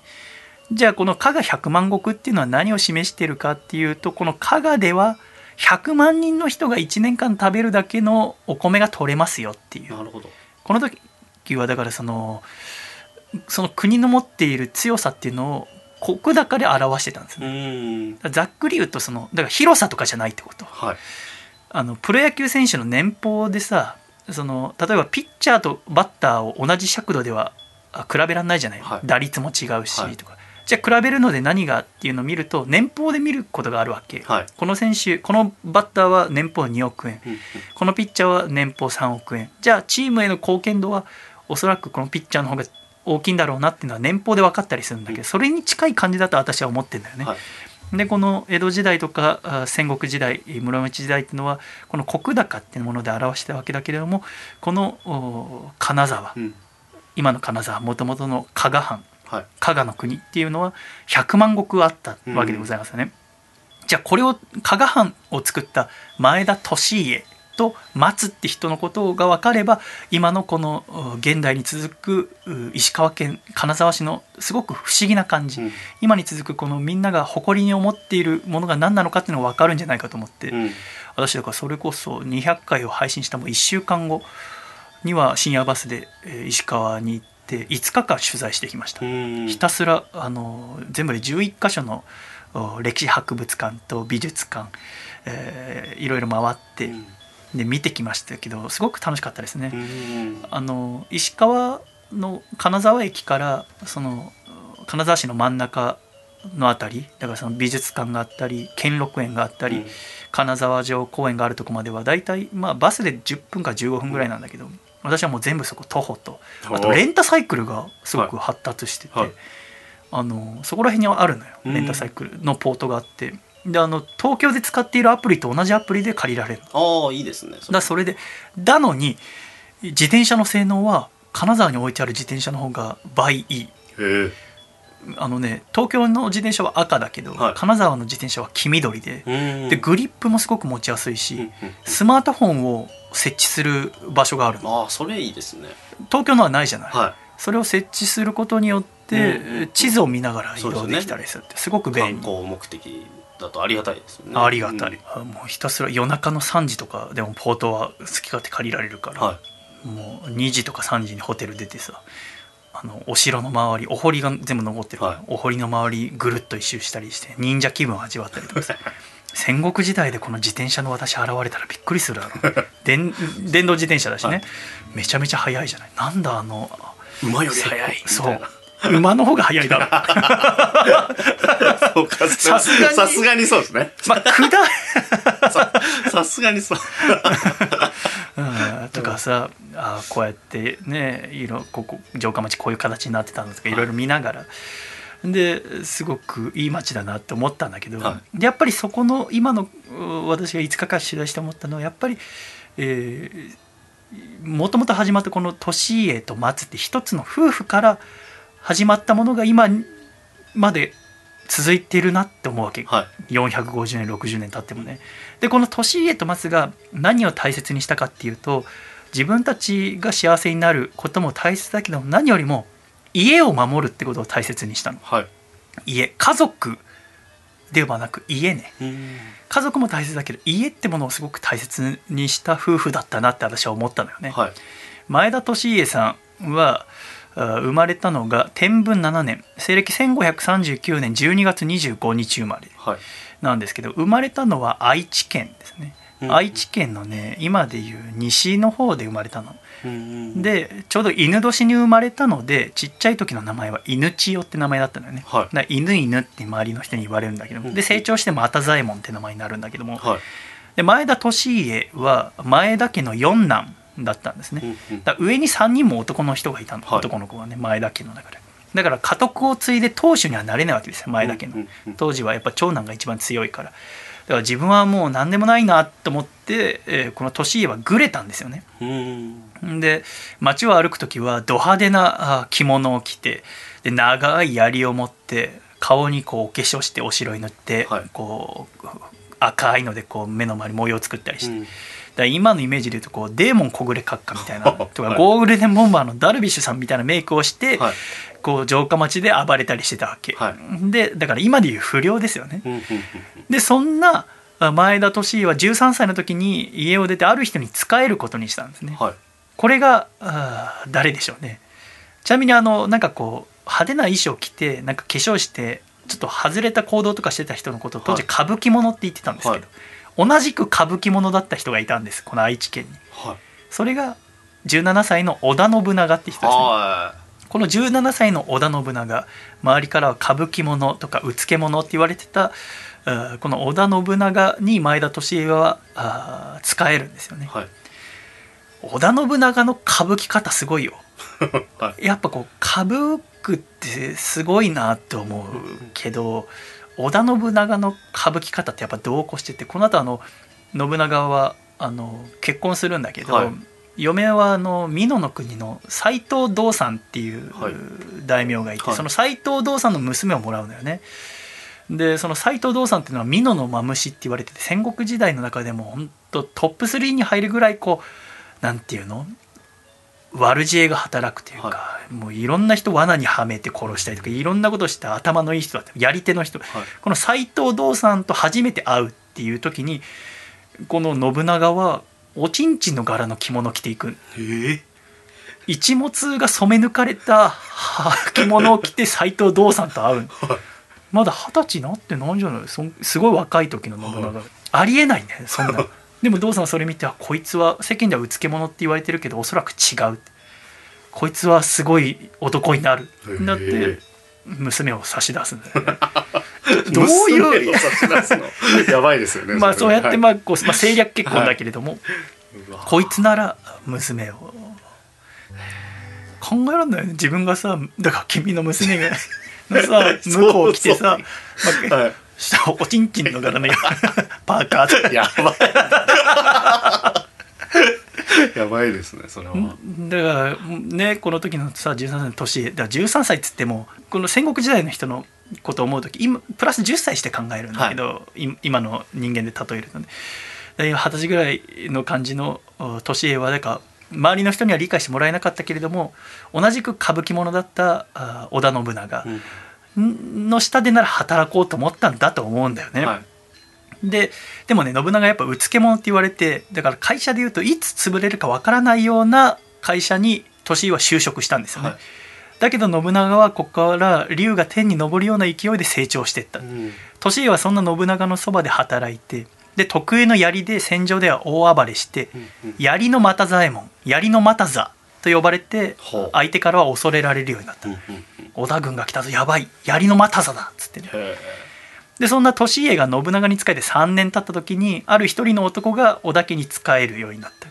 これがせんごひゃくごじゅうよねん天文にじゅうさんねん木下藤吉郎というじゅうななさいの青年、はい、これが後の羽柴秀吉ですねだから利家が仕えたさんねんごに木下藤吉郎っていう利家よりもいっこ年上の人が入ってきたわけだから会社でいうと信長が社長でこの時点だと利家が課長ぐらい で,、はい、で木下藤吉郎後の秀吉は下っ端アルバイトみたいな結構複雑だと思うあの秀吉の方が利家よ り, 家よりいっこ上だからあなるほど昔ほらバイトの時にさ、はい、年上の後輩ちょっとどうしようかどうすればいいか分かんない時あったでしょあっちはあの気使わないでくださいあの全然あの先に言うんですけどねっていうなので特にだってこのねえー、秀吉じゅうななさい、はい、で利家じゅうろくさい、はい、だけど利家はもうバリバリもう信長の身の回りの世話をたくさんして戦場ではガンガン働いてるとこに木下藤吉郎はもう本当下っ端、はい、台所で今お米何合使われたとかこの食材足りないとかそういうバイトをしてるぐらいのものだけどで利家はしかもこう一応武士の家の出身、はい、だけど秀吉はもうどこの出身かもよく分かんない、はい、足軽の息子だったのか農民出身なのかよく分かんないだけどなぜか知んないけどこのふたりが親友になるんですよねうーんなんか気があったんだと思うんですよねで、えー、秀吉が来た翌年に利家は松と結婚するんですね利家はたち松はきゅうこ下かなだけどこの松はあの松のお母さんは利家のお母さんの姉なんですよねうんだからいとこ同士で結婚してるんですけ ど, どで、えー、でもまあ幸せな結婚生活というか新婚ですよね、はい、新婚生活が始まっていちねんぐらいの時にあのね松っていうのはお父さん亡くなってるのよね、はい、もうすでにねでそのお父さんの形見があって笄っていうものがあったので笄っていうのは何かっていうと当時まげを男の人は言ってたけどその曲げを髪を留めるための道具、はい、だかんざしみたいなもんかなでこのお父さん亡くなったお父さんの笄をまずは形見として大事にしてたのをその大事なものを夫の利家にあげたんですよねで利家はその笄を大事にしてたんだけれどもある日あの信長の利家と同じような家来で十阿弥っていう人がいて、はい、十阿弥は茶坊主なんですね、茶坊主っていうのは何かっていうと、はい、なんか戦国時代ですごくお茶を大事にしてて、はいえー、武将同士でこうお茶飲んだり部下と上司も上下関係なくお茶を楽しんだりと、はい、そういうお茶の作法をいろいろ取り仕切る茶坊主っていうのがいたんだけど、その十阿弥っていう茶坊主、頭剃ってるような坊主がなんか盗み癖があったらしい。手癖が悪い人っているじゃないですか、はい、でその松のお父さんの形見で大事な笄を盗んだんですよね、利家の。で利家にじゅういっさいが怒って十阿弥のとこ行って「お前盗んだろ」っつって信長がたまたまそばにいる時にね、でしたら信長が「いやそんくらいもう十阿弥お前盗むのはダメだけど利家もまあそうカッカすんなよ」って言ったんで信長が。したら十阿弥が「へえ親方様の前ではお前何もできねえでやんの」って言ったの。はい、盗んだのに、はい、開き直ったのね。したら利家が切れて十阿弥をそこで切ったの。え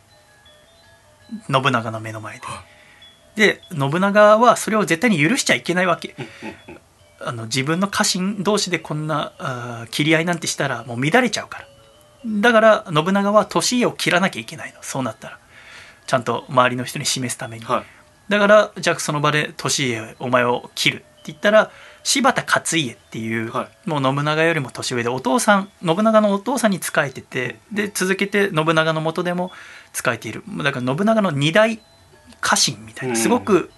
大事な柴田勝家って人が利家をかばったの、ね、命をもう反省してますので、えー、なんとか命だけは勘弁してくださいって柴田勝家に言われて、信長がじゃあ分かったっつってお前はクビだっつって、えー、命は助けてもらったけれども信長のその織田家から追い出されたので、そっから新婚いちねん経ったぐらいなのに、はい、もうそのお城追い出されて利家と松そして生まれた女の子のさんにんでもうボロボロの家で住むんですよね、うん、だからもう無職ですよ。で無職だけれども利家は反省してなんとかまた信長様のもとで働きたいって思うわけ、うんうん、なんとかして戻りたいけどどうやって戻ればいいか分かんないじゃない、はい、どうやって戻る君が利家だったら、えー、もうさ嫁にも苦労かけてんだよ、ちっちゃい子供もいんのにさ、はい、でボロボロの家でさ、で時々こう秀吉信用の秀吉とかあと親父殿って呼ぶようになった柴田勝家とかがお見舞いには来てくれるんだけど、はい、なかなかこう戻るタイミングがないって。でそこで利家が考えたのは、はい、なんとかこう手柄を立てよう、はい、あの戦が行われるわけだけど戦が行われた時には呼ばれてない利家なんて、はい、だってもうクビになってんだけど、だけど無断でこっそり行って相手の武将を取って手柄あげたんで戻してくださいって言おうと思って利家は竹あ槍の腕を磨き続けた、はい、でその次の年に、えー、桶狭間の戦いっていうすごく歴史的に有名な戦いが起きる、はい、今川義元っていうすごく大きな大名を信長が奇襲をかけて、えー、大逆転するというか、うん、信長が今川義元を討つっていう桶狭間の戦いっていうのに利家はこっそり行って、はい、いくつか手柄を立てた。だけれども信長はやっぱ許してくれなかった、うん、いやこんなんじゃダメだよってお前クビだからねっつって、はい、で本当の普通の男の人だったらそれで他の大名に使えるの、はい、他の人のとこでやっぱ給料もらってちゃんと働きます、うん、だってもう槍の又座っていうぐらいめちゃめちゃ強い人だったから、うん、信長自身利家の槍の腕は日本一だって言ってるから、うん、じゃあそんな人なんだから絶対つ雇ってもらえるけど俺は絶対信長様の下で働きたいんだっつってずっとその浪人生活を続けるの、うん、でさらにいちねん経ってだから こ, このボロボロの家で暮らし始めてにねんが経った時に信長は美濃の国と戦ってたんでね、はい、斎藤道山が死んだ後の。ただその美濃の国今の岐阜県の辺りの国がすごく強かった、うん、なかなかうまくいかなかった。でいろんな要素はあるんだけど一つは相手に足立六兵衛っていう超強い武将がいた、はい、この足立六兵衛っていうのはある書物によると身長さんメートル体重さんびゃくななじゅうごキロの大巨漢っていうちょっと盛りすぎだと思う、ね、盛りすぎだと思う。当時平均身長ひゃくごじゅっセンチ台だからねそんな中で身長さんメートル体重さんびゃくななじゅうごキロの足立六兵衛別名首取り足立って呼ばれるもう誰も勝てないもうその首取り足立が出てくるともうみんな怖がっちゃって士気も下がるっていう、うんでまあ、これは本当らしいんだけどひゃくろくじゅっセンチの大きな太刀を使ってたらしい。大太刀ひゃくろくじゅっセンチなんてほぼもう身長だからそんくらいの槍じゃないよもう太刀だからね、はい、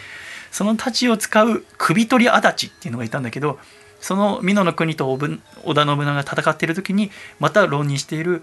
利家はこっそり入っていってこの首取り足立と戦って勝つんですね、はい、で信長はさすがにこれはもう認めざるを得なくなって、分かった犬帰ってこいつって再び信長に仕えることになった。にねんかん苦労して、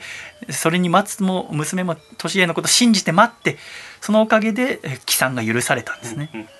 でその年秀吉は結婚するんですね。秀吉はそのいなかった間にもどんどん出世していって、はい、それまでアルバイトだったのにどんどんもう正社員になってたわけですね。で結婚したいって時にねねっていう人と結婚するんだけど、ただねねの家がもう秀吉なんかと結婚させたくないって、珍しいこの世の中って大抵政略結婚なんだけど、うん、秀吉とねねは恋愛結婚なんですね。だから恋愛結婚なんてさせたくないっていうのを利家が仲介役だから仲人を務めたんですね。うん、ですごく質素な結婚式も挙げて、秀吉はねねを嫁にもらうことができたわけですけども、うん、でそうなったらやっとこう信長の元に帰ってきて少し落ち着くかなと思ったら大問題が発生するんですね。それは何かっていうと、その信長が急に「お前前田家を継げ」っていうわけ。ほう。でも前田家は利家が四男で、お兄ちゃんの長男の利久さんって方が前田家の当主になってるわけで、荒小城を守ってるわけだけど、利久はあんまりいい男じゃないって信長が言うわけ。いや利家お前が継げよ、年下追い出せっていうわけだけど、それはもう要はお兄ちゃんを裏切ることになるわけ、うん、お兄ちゃんを家から追い出すことになるから、はい、だから僕はそんなことできませんっつったら、いやお前前だけ継がないならお前なんていらないよって言われるわけ、うん、で松と相談するわけだけども、松からするとあなたは何が大事なんですかって、自分の信念とかが一番大事なんですかって、うん、そうじゃないでしょ、今はもうあなたは大きな武将になるんだから前だけ家を守りなさいって、うん、お兄ちゃんどうこうじゃなくて自分どうこうじゃなくて、お兄ちゃんを追い出さなかったら前田家が取り潰されてしまうんだから、あなたが生まれ育った前田家を守りなさいって言われて、分かったっつってお兄ちゃんを裏切る形になるけれども追い出して自分が前田家の当主になるわけですね。ちなみにこの前田利久って人を多分ほとんどの人は聞いたことないと思うんだけれども、前田利久さんは奥さんがいたんだけど、奥さんは再婚だったんですね。で奥さんには連れ子がいたんですけど、このだから前田利久さんとは血のつながってない息子が前田慶次っていう男で、今の世の中だと花の慶次とかで知ってる人もいると思う、思いっきりの歌舞伎ものだから、利家とも血はつながってないけれども、今の世の中でも歌舞伎ものっていうとおそらく前田慶次を想像する人が多いんじゃないかなと思いますけどね。それはやっぱ前田家っていうのも一つあったと思うんですよね。でこっからいよいよ戦国時代クライマックスが始まるわけですが、最初出会った時前田係長木下アルバイトだった関係が木下専務前田部長ぐらいになってるんですね。いわばもう逆転されちゃったんです、はい、木下藤吉郎猿と言われた男が急になんかものすごい勢いで手腕を発揮しだしたんですよね、うんうん、で最終的には太陽になるわけですけれども、でもね唯一の悩みは何かっていうと子供が生まれなかったんです。この秀吉とねねの夫婦と利家と松の夫婦は隣同士で住むぐらいもう奥さん同士も仲が良かった、うん、で旦那たちはもう大抵出張行ってるから、どっかで戦してるから、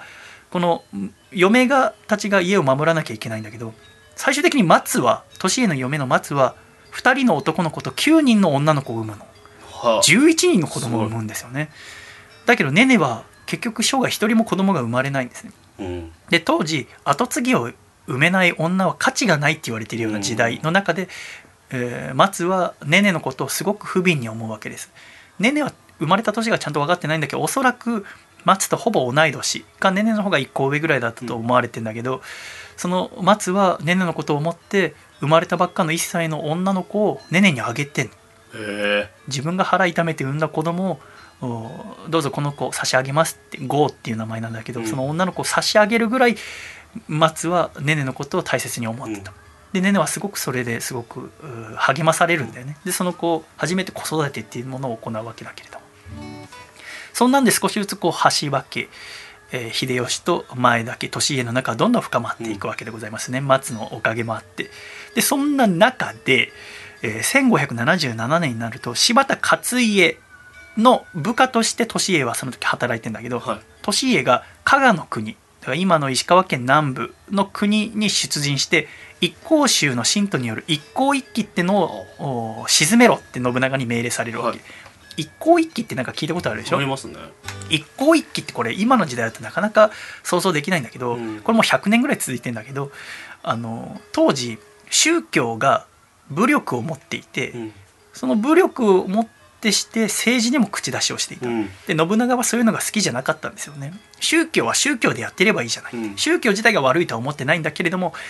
武力持つなよっていう人だったの、はい、だからこの一個一揆を終わらせろって柴田勝家に言って、でその部下として前田利家は入ってたわけ、うん、で頑張って、えー、この加賀の国を取ろうとするんだけどなかなか勝てない。なぜかっていうとここに上杉謙信って人が出てくるんですよね、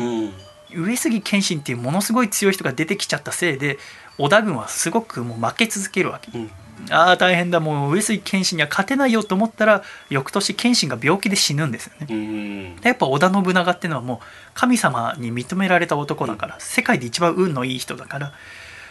武田信玄が攻めてくると思ったら武田信玄も病気で死んじゃうし、うん、上杉謙信も死んじゃうしということでせんごひゃくはちじゅうねんに柴田勝家が加賀の一向一揆を平定したので、それをもってして利家は能登の国、まあ、石川県の今の北の方の場所をもらったりとかしながら、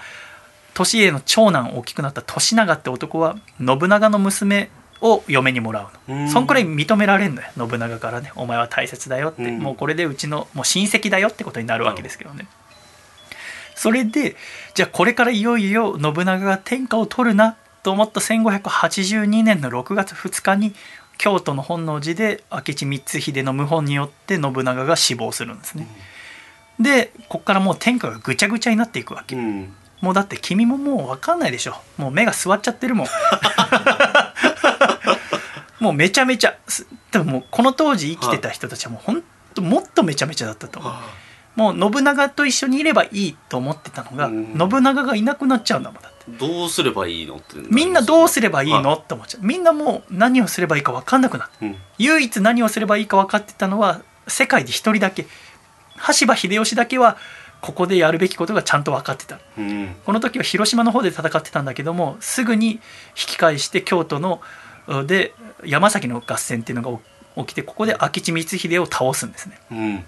もうろくがつふつかに本能寺があってろくがつじゅうさんにちには秀吉が光秀を破るんです、うん、この場所が京都のあたりの天王山って山なの、はい、だから今もさなんかすごく大切な戦いの時、うん、ここが天王山だって言ってるんですよ、はいありますね、それは秀吉が明智光秀を倒したのが天王山だから天王山って残ってるわけでございますよね、うん、でみんなが困ってる時に秀吉だけはやることが分かってたの、自分が天下を取るんだって明確な目標を持ってたわけ、うん、そうなると筆頭家老の一人だった柴田勝家からするとこいつ何なんだよってなるわけじゃん、うん、あんなアルバイトだったやつが、うん、もうなんだ社長を狙ってきてる、はい、こいつの下で絶対働きたくないってことで、うん、清須会議っていうのが行われて、うんうんえー、信長様の跡継ぎは誰にしようかなって話をしてたら急に秀吉が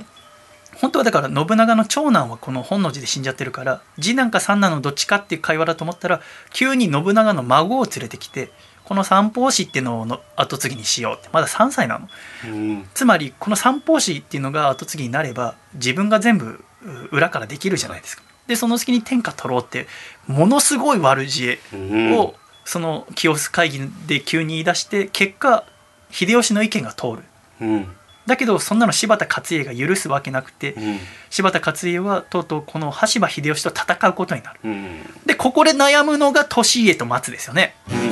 だって利家からすると柴田勝家は直属の上司、はい、でかつ自分がその銃網撃った時に助けてくれた命の恩人も勝家、うんえー、だけれども羽柴秀吉は親友、うん、どっち取ります？えー、でも親友じゃないですか？えー、義理人情取らずにでこの時利家と松は悩むわけですよね、はい、利家はもう本当に律儀な人で嘘つかないしまっすぐな人なんだけど、はい、やっぱここでも大事にしたのは家を守る、家を守るにはどうしたらいいかって考えた時にやっぱ勢いで言ったら羽柴秀吉の勢いっていうのは恐ろしかったから、でこの羽柴秀吉の名字の羽柴は羽と柴犬の柴だけどこの柴は柴田勝家から取ってんだよ、はいもともともっと下っ端だった時に「すいません、あの丹羽長秀さんって方と柴田勝家さんって人が二大巨頭だったが、お互いのあの皆さんの庭の輪と柴田さんの芝もらって端場にしてもよろしいでしょうか」っていう、可愛いじゃん、えー、もうニコニコして「すいませんお願いします」っつって「自分もっと頑張りたいね」っつっていうので端場ってなってるぐらいなのに、もういち対いちで戦うぐらいまでなってるわけで、どっちつけばいいかなって思って、やっぱやっぱ秀吉の勢いがすごいなって、じゃあここはもう家を守るってことを大切にして秀吉につこうって思うわけ、うん、でいよいよ賤ヶ岳の戦いっていう戦いが始まるんだけど、琵琶湖の近くでね、はい、でもしあの戦いが始まる時は普通に親父側についてるわけ、柴田勝家の軍についてる、うんうん、秀吉側じゃなくて。でもで戦が始まったら最初どっちが勝ってたかっていうと、柴田勝家側が勝ってたの、親父側がね、はい、勝ってて、最初佐久間盛政っていう人が砦を取って、もしかしたら柴田このままいけるかもと思ったら急に秀吉が反撃してきてバタバタってなって、どっちか分からなくなったところで、急に前田利家がその柴田勝家の陣から急に石川県の方に帰っていっちゃったので、それがきっかけでバタバタってなって柴田勝家は負けちゃうの。うーん、これはどういう、なんで前田利家が書いたかっていうのはちゃんと書物に残ってないんだけど、要はおそらくその人たらしの秀吉があらかじめ言ってたんで、自分側についてくれって、自分は絶対天下人になるから一緒に前田家を守るためにはうちにつけって、でじゃあ最初から秀吉側についてもいいわけだけれども、いやそれよりもっと効果的なのがあるじゃないってことになるわけ。要はさ、あのサッカーで時々レッドカード出るでしょ、うんうんうん、でじゅうたいじゅういちとかになってさ、はい、じゃあじゅうたいじゅういちになってすぐじゅういち側が優勢になるかっていうと意外とそうじゃないでしょ、はい、なんか全然ひとり抜けてもなんとかなんだと思わない？そうですね、あれは要はじゅうにん用に編成を立て直してるから、うんうんうん、あ急にじゃないわけじゃない、はい、だからあじゅうにん用に編成をフォーメーションを立て直してるからすぐにじゅういち側に負けるってことはないわけですよね、うん、だけど例えばじゅういちたいじゅういちで日本代表と韓国代表が戦ってて、前田利家はこの柴田の陣の中で後ろの方だから、サッカーで言えばディフェンダーのような役割をしてたんだけど、はい、急に長友が黙って帰ったら右サイドバックがら空きになるでしょ、はい、そうしたらそっちから攻められちゃうじゃない、うん、だから前田利家がやったのはそういうことなんですよね。急に最初から秀吉軍につくんじゃなくて、試合が始まってる途中で黙って、フォワード知らないじゃん、見えないから、そうですよね、前で戦ってる時に「長長友いやちょっとアモーレと会いたいんです」って、そんくらいのインパクト。しかも言うなれば前田利家の軍っていうのは長友だけじゃなくてスリーバックのさんにん全員抜けるようなもん、うんうんうん、だからそこからガタガタガタって負けて、えー、柴田勝家はなんと前田利家は先に、その当時福井に城があったんだけどそこに先に戻って、はい、で柴田勝家も負けて、その琵琶湖のところから自分の持ち合った今の福井県庁がある場所に戻っていくんだけど、うん、柴田勝家の家に戻る時には、お城に戻るには前田利家の城を通るの、はあ、前田利家の城と柴田勝家の城はなんか地図で見た感じじゅっキロからじゅうごキロぐらいしか離れてないわけ、うんうんうん、でボロボロになった柴田勝家がフォワードで戦ってた柴田勝家がボロボロになって帰ってきた時にこの前田利家の家通るわけ、はい、でちょっと入れてくれっていうわけ、うん、前田利家は無傷でいるから、はい、で自分の部屋入ってきて松と利家と柴田勝家さんにんだけになるわけ、はい、柴田勝家っていうのはもう歴戦の将、 も, ものすごく体も大きくてすごく強い人で、うん、松湯漬けをくれっていうわけ、お茶漬けの茶ないバージョンね、はい、湯漬けもらって風呂入って、これからは秀吉の下で頑張ってくれっていうわけ、うん、要はその裏切ったことについて何も言わない、うんうんうん、やっぱ自制というものがあるから、柴田勝家自身もともと信長の下にいた時、信長は弟とお家争いをしてたんだけど、うん、柴田勝家は弟側についてた、信長殺そうと思ってたんだけど信長の方が能力が高いと見てその弟を裏切って信長についたって過去があるから、自分もだからこういうこともあるんだよって、やっぱ家を守るって大切だよな、分かってるよってことでこれからも頑張って、でなんならこれも何個も説があるんだけど、今ここで俺の首を切れ、えー、俺の首を切って秀吉に持ってったら秀吉にすごく手柄になるぞって、そんだからこれから年へ頑張れって言うんだけど、うん、いやそんなこと絶対できませんって年へは言って、うん、柴田勝家はその福井 の, その お, お城に戻って、はい、でそこのお城で、えー、秀吉が攻めてくるのを待つんだけど、で今度は秀吉が来るわけ、まあ、要は攻めてくるわけだよね、はい、その勝家の方にね、はい、で利家の城の前また通るわけよ。また嫌な場所に作ったよなそうですね場所がどう場所がどうしてもそうなっちゃう、ねはい、柴田勝家っていうのはこう北の方を担当してた人だったから、はい、どうしてもそこ通らなきゃいけなくて、で今度は秀吉が来て、でちょっとあの朝飯食べさせてくれっつって一、うん、人で来たんだよ。一人でやってきて、そこで撃たれたら終わりなのに秀吉ってのも一人で、また松と利家と今度は秀吉のさんにんで飯を食って、でこれからどうするっつって、うちに着くかいっつってうちに着かせて、でその時利家が言ったのは、今度柴田勝家その親父のところをこれから攻めるわけだけど、あの先鋒にしてくださいって、一番前に立って親父を攻める役割をやることによってこう秀吉への忠義を示すっていう。うよく言ったって言って、えー、柴田勝家の城を攻めて、最終的には柴田勝家はもうあらかじめ火薬とかを用意してあって、そこに火をつけて、えー、お市っていう奥さん、信長の妹、うん、戦国時代一の美女と言われたお市と二人でそこで自害して、えー、命を終えるんだよね、うん、戦国時代の中でもいちトップごに入るぐらい壮絶な終わり方をするんだけど、うん、そのお城のが今は福井県庁になってるらしいんだよね、うん、すごい場所に県庁作るよな。そうですねそこはあそこで柴田勝家とお市亡くなったんだと思った、うん、すごいよなと思うんだけれども、で今度秀吉の世になって、うん、じゃあお前たちは金沢を挙げるって秀吉から言われて、うん、金沢城に入るの。なるほど。この金沢城に入った日がせんごひゃくはちじゅうさんねん天正じゅういちねんのしがつにじゅうごにち、新暦だってろくがつじゅうよっかだから、今でも毎年ろくがつには石川でひゃくまんごく祭りっていうお祭りが盛大に行われてる。でまあその後はもう秀吉が全国統一して、うん、でももう秀吉ももうすぐ亡くなっちゃうんだけど、でも自分の子供の秀頼っていうのにこの先も天下を治めてほしい、だけど自分死んじゃう、もう命短い、だから誰をその新しい子供の後ろにつかせるかっていうと利家にお願いしたの、うん、利家なら信用できるっつって、うん、何とかお願いしますって言って、でも秀吉は亡くなって、うん、で亡くなった瞬間どうなったかっていうと、一気に天下狙う人が出てきた、うん、それが徳川家康って人、うん、今まで信長にもちゃんと仕えて、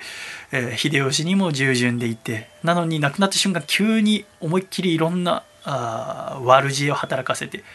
一気に天下を取りに来た。でそこをなんとか阻もうとして、えー、利家もなんとかしたんだけれども、利家もせんごひゃくきゅうじゅうきゅうねんのうるうさんがつみっかに、えー、ろくじゅうにさいで亡くなるんですね、うん、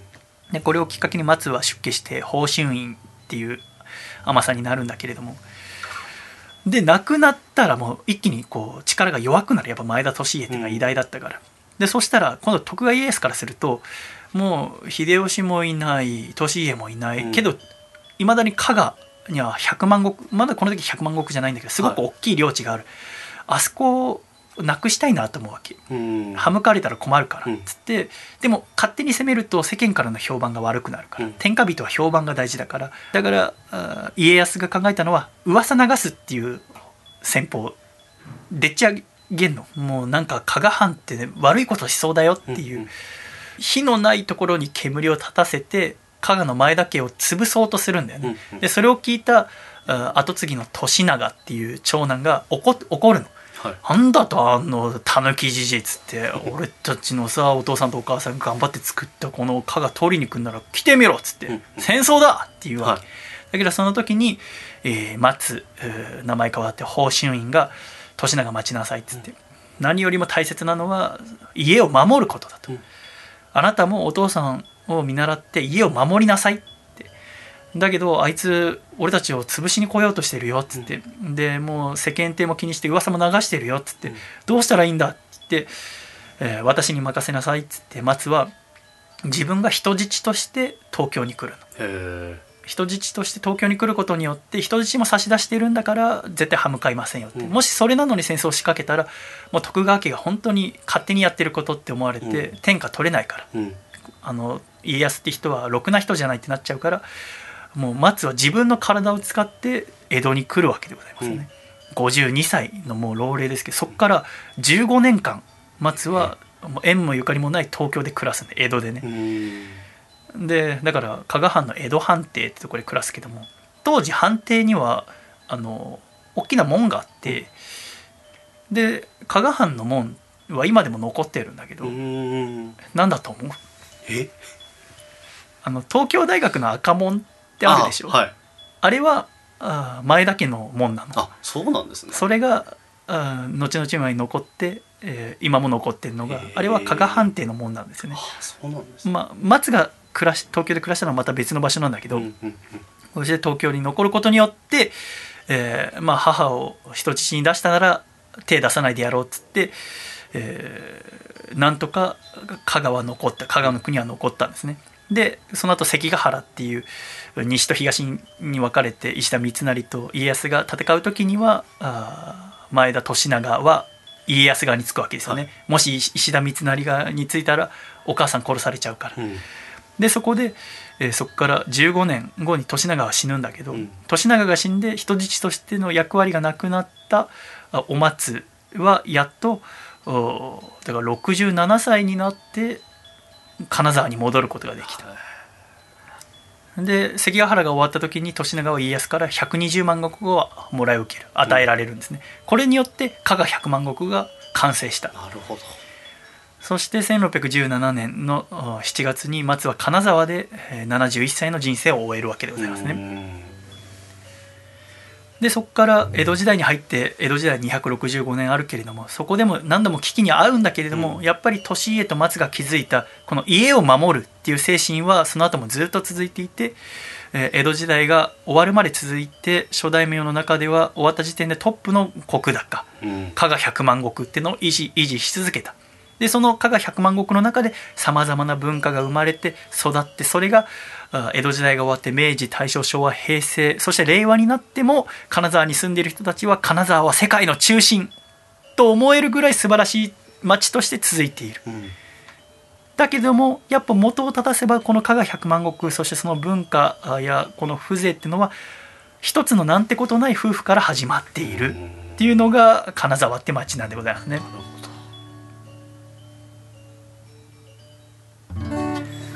でもってその前田家、まあ、最初作ったのが利家で、そのあと利長が継いでっつって、でご代目藩主の時に金沢城の横に別荘を作ったんだって。で別荘の横に日本庭園作ろうって言って最初始まったのが兼六園の始まり、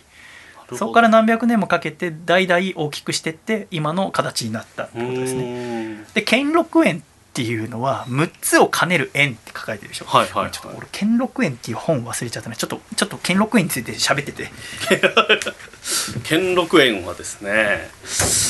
まああれですよね、教科書ですごいなんか出てきたイメージがあるんですよね。あれどうやって整備しているのかちょっと気になるところなんですけども、あれは専門の人がいるんでしょうかね。兼六園の整える、失礼しました、はい、本失礼しました僕も、はい、石川県が出してる兼六園って本があるんですけど、ね、はい、これむっつを兼ねる園って書くでしょ、はい、これむっつって何だと思う？むっつ言ってごらん。兼六園には何がある？むっつえ、あれですよね、まずその水、おう、はい、石、はい、とか、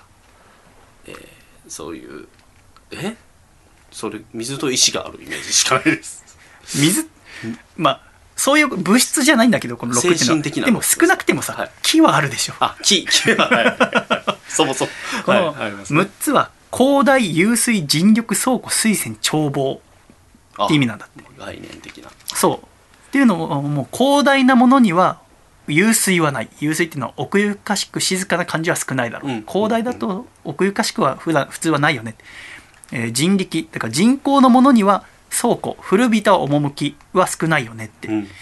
えー、水泉、水の多いところにはあ眺望は難しいよねって、うん、だからその池とか海だと高眺めはあんま良くないよねって、はい、低いところにあるからって。兼六園は広大にして湧水、人力にして倉庫で高台にあるのよ。高台にあるけど水を引いてそこに大きな池もあって水がある、うん、この広大、湧水、人力、倉庫、水泉、眺望のむっつの継承を兼ね備えている、それが兼六園。なるほど。っっていうのが後々つけられた、はい、これが兼六園。すごい綺麗だったよ兼六園。へえ。よっかかん行ったかな兼六園毎日、はい、すごくいい場所でしたけどね。冬になるあのなんかナイト兼六園みたいなのもやってるから時期にもよるんだけど、はい、カップルだらけでびっくりした。イルミネーションがってことですかそれは。なんかえっとね、まあ、そんなお前 エルイーディー ライトアップとかしてないよちょっとそれだと無粋だなと思ってたんですけどそうそうそう単純にライトアップというか照明でそうそうパ、ね、ーって照らしてる感じなんだけどイルミネーション表参道みたいにあそういう感じではないんだけど、はい、とてもね静かです。ものすごい広さだから。うーんあぜひ広いんですね。僕全然なんかそういうイメージなかったです。あちゃんと調べなきゃいけないけど、はい、えっとね東京ドームごこぶんはあるよ。えそんなに、うん、これは完全に適当だけど適当なんです。でも本当にでも体感で言うとそれぐらいの本当にさなんか僕本当一部のなんかこう庭園っていうかそういうイメージだったんで勝手に。そうそうだからあの清澄庭園とかはそういう感じよ、はい、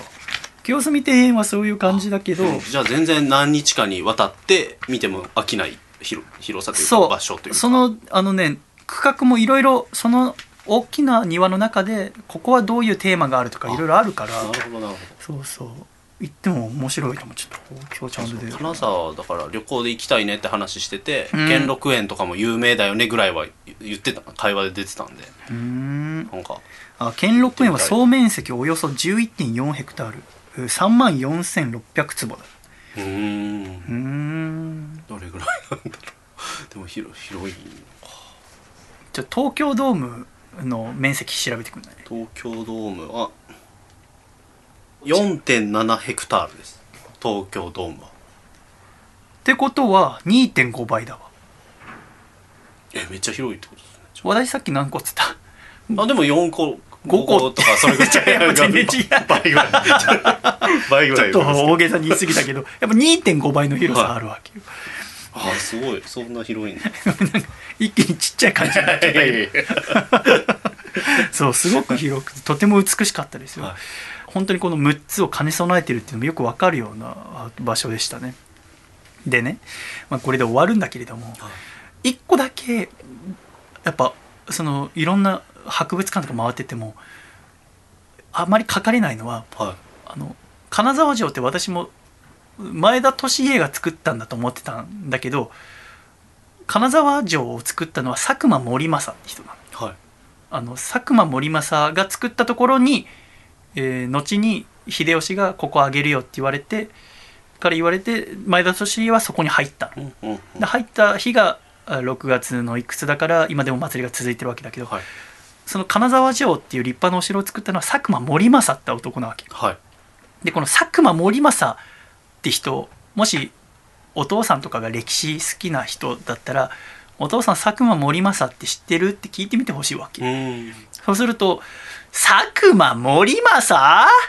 てなると思う。あの歴史好きの中では嫌われてるような、はい、あの負け組みたいな裏切り者といえば明智光秀みたいな小早川みたいな、うん、でしゃしゃったやつといえば佐久間盛政みたいなイメージがついてどうしても負けた側っていうのはそういうイメージがつくんだけどでやっぱ金沢 の, その博物館とか見てもやっぱ前田利家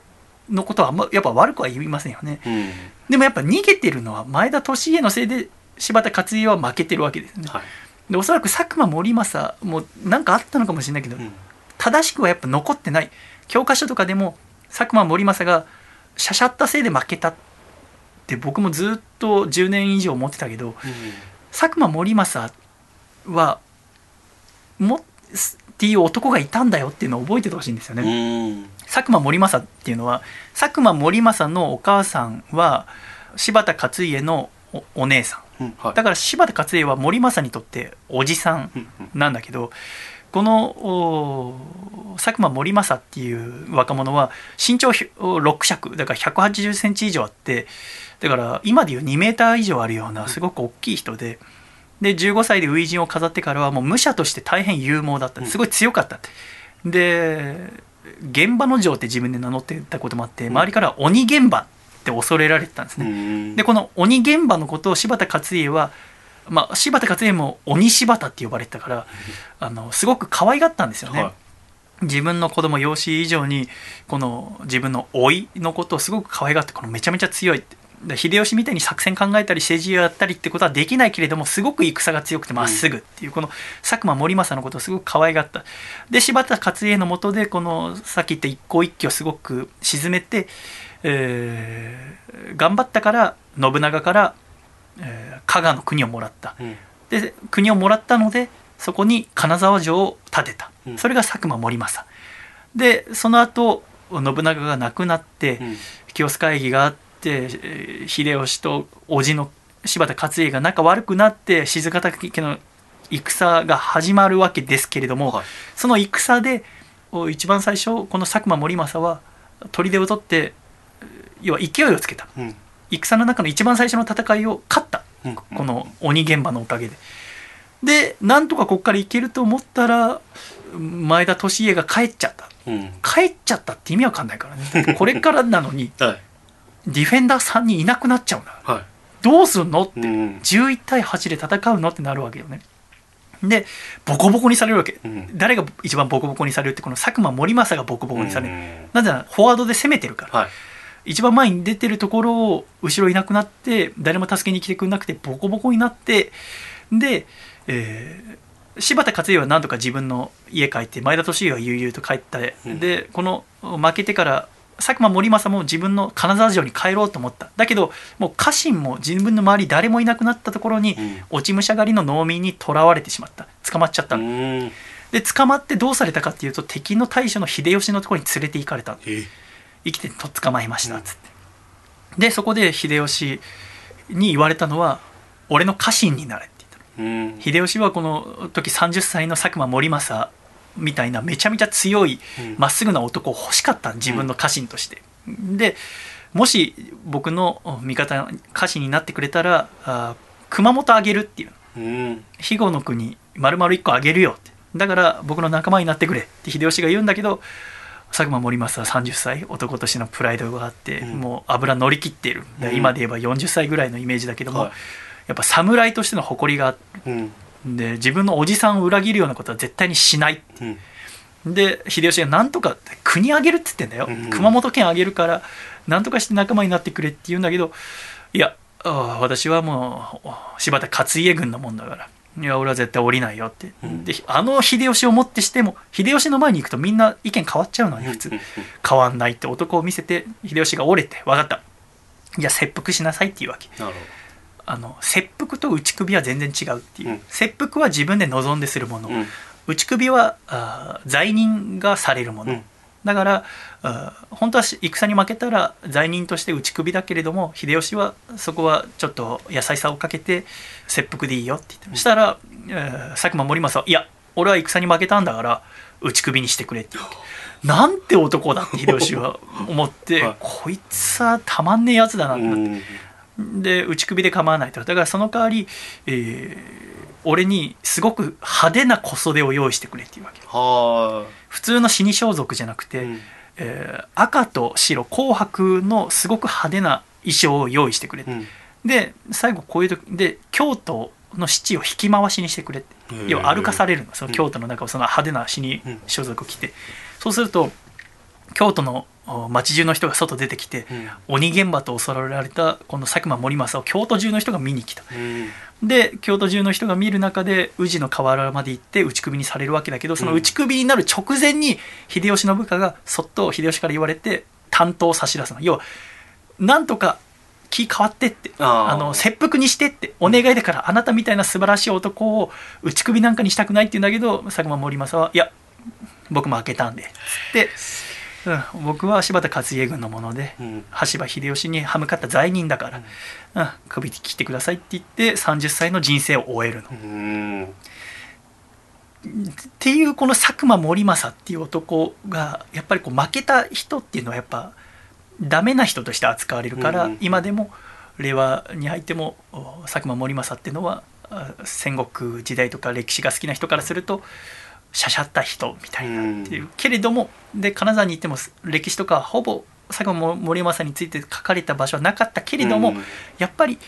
あの城を建てたのは佐久間盛政っていう、えー、とにかく戦が強くてまっすぐで、うん、最後まで利家は確かに素晴らしいよ、松も素晴らしいけどもやっぱり裏切ってますからね、うん、それがやっぱ家を守るってことに重きを置いたからこその苦渋の決断だったんだけれども、うん、自分のこの侍としての心を保った佐久間盛政って人も同じように素晴らしいと私は思うんです。だから金沢に行ってもし金沢城を見たら佐久間盛政のことも思い出してほしいって私は思うんですよ、ね、ちなみに佐久間盛政のこの佐久間家の家系っていうのは今も続いてて、ちょっと調べたところ佐久間盛政の子孫今アメブロやってますね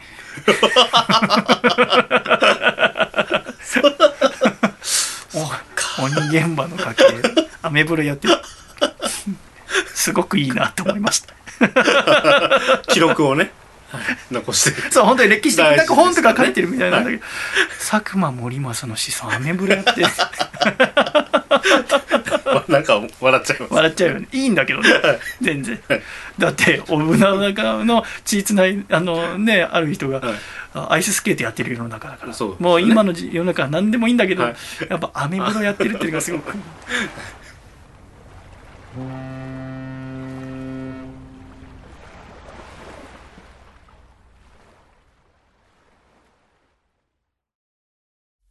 突然の雨ついてないや、お気に入りのシャツが濡れちゃうよ、したうちひとつして気がついた、なぜにイライラしてるんだろう、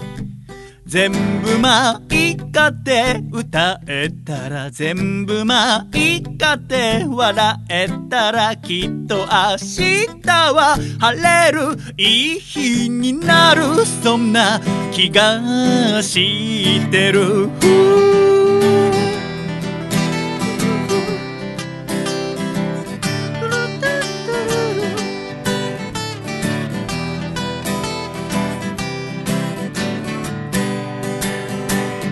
引きこもごもの毎日です、喜びはいつだって後回しならば、悲しみさんとも仲良く付き合う術身につけたい、愛していると言ったのはいつが最後だっけな、愛していると言われたのいつが最後だっけな、別にまあいいかって歌えたら、全部まあいいかって笑えたら、きっと明日は晴れる虹がかかる、夢を見てる、まあいいかって歌えたら、全部まあいいかって笑えたら、きっと明日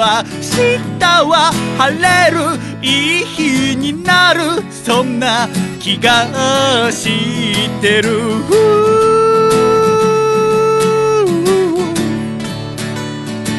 タラタタララトゥルトゥルルトゥルルトゥルルタラ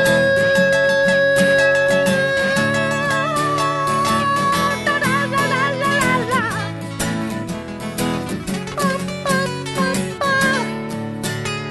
ギター野崎ひろと、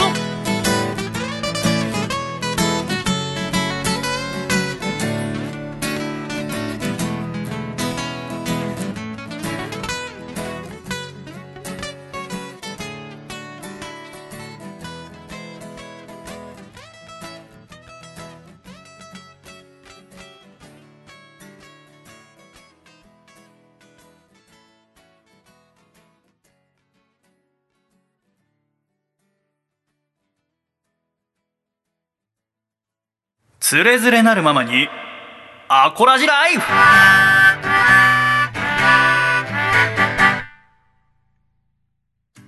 つれづれなるままにアコラジライフ。このコーナーではアコラジっ子からいただいた日々の生活にまつわるお便りやふと疑問に思ったことなどを紹介いたします。川桜、はい、つれづれです。はい。にひゃくいっかいから毎月ついたちの配信になりますが、はい。やっぱこのいっかげつあるとやっぱ喋りたいことたくさんになりますよね、うん、そうするとあの下手するとたくさん喋っちゃう、はい、今みたいな状況になるわけですね、はい、私はでもこれはもう予期してました君が急にグラビア番組始めることもお腹が喋り出したりとかね、いろいろね、あれはみこちゃんとわかる、ちゃんとご飯食べてきてくんだよ、はいそれか時間に余裕持って、ね、はい、すいませんバタバタしててね、うんはい、でもなんか食べるぐらいはできたでしょ、なんかあまあそうかもしれないですね、はいちょっと、はい、お腹まだ携帯鳴らしてほしいわ、ああはいそれならなんか納得できるけど、ね、お腹鳴るって、はい、しかもマイクで拾うぐらいのねちょっとね、うん、バカなラジオなっちゃうわけですけど、まあ、その時々によってやっぱ時間違うと思いますけどね、はい、でもこのやっぱついたちにあるラジオはいっかいにじかんぐらいでやりたいわけでございまして、はい、そのってこう皆様からこのつれづれのコーナーでお便りをいただくわけですけども、それが読めないっていうのは嫌だなと思いまして、はい、これから毎月ついたちに本編をやって、はい、そしてこのつれづれなるままにアコラジライフは独立します。おつれづれなるままにアコラジライフだけ毎月じゅうごにちはい、に配信することにしようと思います。わかりました。ついたちが本編、はい、でつれづれが毎月じゅうごにちに配信ということになります、はいはい、ということで、えー、いちがつじゅうごにちにおそらくつれづれが配信されると思います、はい、ぜひそちらを聞いていただければと思います。今回初めてということですし、めでたいにせんにじゅういちねん始まりましたんでね、はい、これがついたちに配信されて、私いちがつとおかの誕生日があ鬼暇なのでいちがつここのかまでに、はい、つれづれなるままにアコラジライフ宛てに何かお便りくださった方、はい、メールテーマ何がいい、まあ、最初フリーでいいか、まあいいんじゃないですか、フリーで、はい、えー、メールいただいた方に全員に、えー、アコラジ年賀状を送らせていただきます。それを書くということをいちがつとおかの誕生日やる動作にしようとだからにせんにじゅういちねんいちがつとおか、はい、さんじゅうにさい初日の私からの年賀状が届くと思いますので、はい、ぜひ、えー、つれづれなままのアコラジライフ、懸命につれづれと書いて レディオ アットマーク ハサミのシャイバー ドット コム に送ってください。もしそれから遅れていただいても全然つれづれのコーナーでは読ませていただきますけれども、おそらく最初のつれづれははざまりつしくんが来てくれると思います、はい、笠倉くんはいません、はい、えー、私がすごくいいなと思ってるのは、はざまくんがこれだった時パン持ってて、それ何っつったらにじゆうパンっていう、ああのにじゆうってアイドルいるでしょ、はい、なんか時々出すじゃん、なんかテレビ局とかがさとか、はい、コラボで、そうコラボで、はい、カードついてたりとか、ね、あれ、はい、そうカードついてた、はい、シールかな、ああいうの買う、はい、マジやっぱりうちの家にはありますよ。お前って本当すごい絶対に買わないあと言いますけどにじゅうですからね。えにじゅうってちょっと怪しいですよ、はい、うるせえな ん, かなんかこう周りに手をこうやるやつをやってしまいましたけどジェスチャーで何あれなんか大きな声急にあれにじゅうじゃないのじゃなくてにじゅうって言うんですよ。嘘でしょ。にじゅう数字のにじゅうと同じような発音です。にじゅうでいいんですよ。うわ私生まれて初めて本気でおじさんを感じたえ本当にあてか文字面では見てるけど文字面ではそういう風に読みたくなっちゃうんですけど、あれでにじゅうって読ませるんですよこの間私シックストーンズみたいなことも言ったんだよな、ジャニーズのああストーンズですよ。あれさつける側が悪いよね。いやいやいやいや二自由でしょおじさんみたいな嘘つける側は悪いもおじさんの言い分ですよそれ。えー、ちゃんと振り仮名振ってほしいわいや困っちゃうな、はい、あれいうの買っちゃいますよパンは、はい、えー、流行り流行りのものちょっとそれ買ってて面白くて、あこういうの買うんだと思って、割と聞いてる人も買ってるかもしれないし、ね、じゃあフリーですけどテーマとしては、はい、じゃあにせんにじゅうねん買ったものにしようと思います、はい、いいものでも悪いものでも構いません。なんか印象残ってるものありましたら、うん、ぜひ教えていただければと思います。メール年賀状がもし欲しいよって言ってくれる方はあいちがつここのかまで、そして住所添えて送っていただければと思います。よろしくお願いいたします。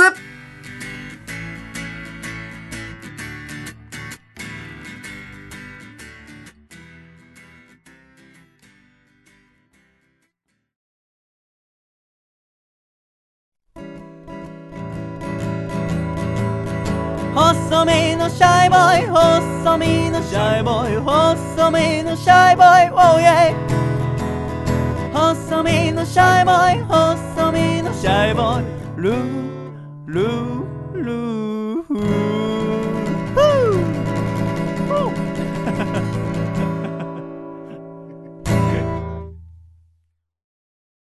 だいにひゃくいっかい細身のシャイボーイのアコースティックラジオ。この番組は徳島県ソマ、神奈川県パラレル、東京都マーチル、栃木県タヒオ、奈良県孫悟空のご、ギフトには動物コーヒーの七色商店、以上ろくめいの提供で今月はシャイと笠倉のふたりでお送りしてまいりました。今月も最後までお聞きくださり誠にありがとうございました。ではエンディング。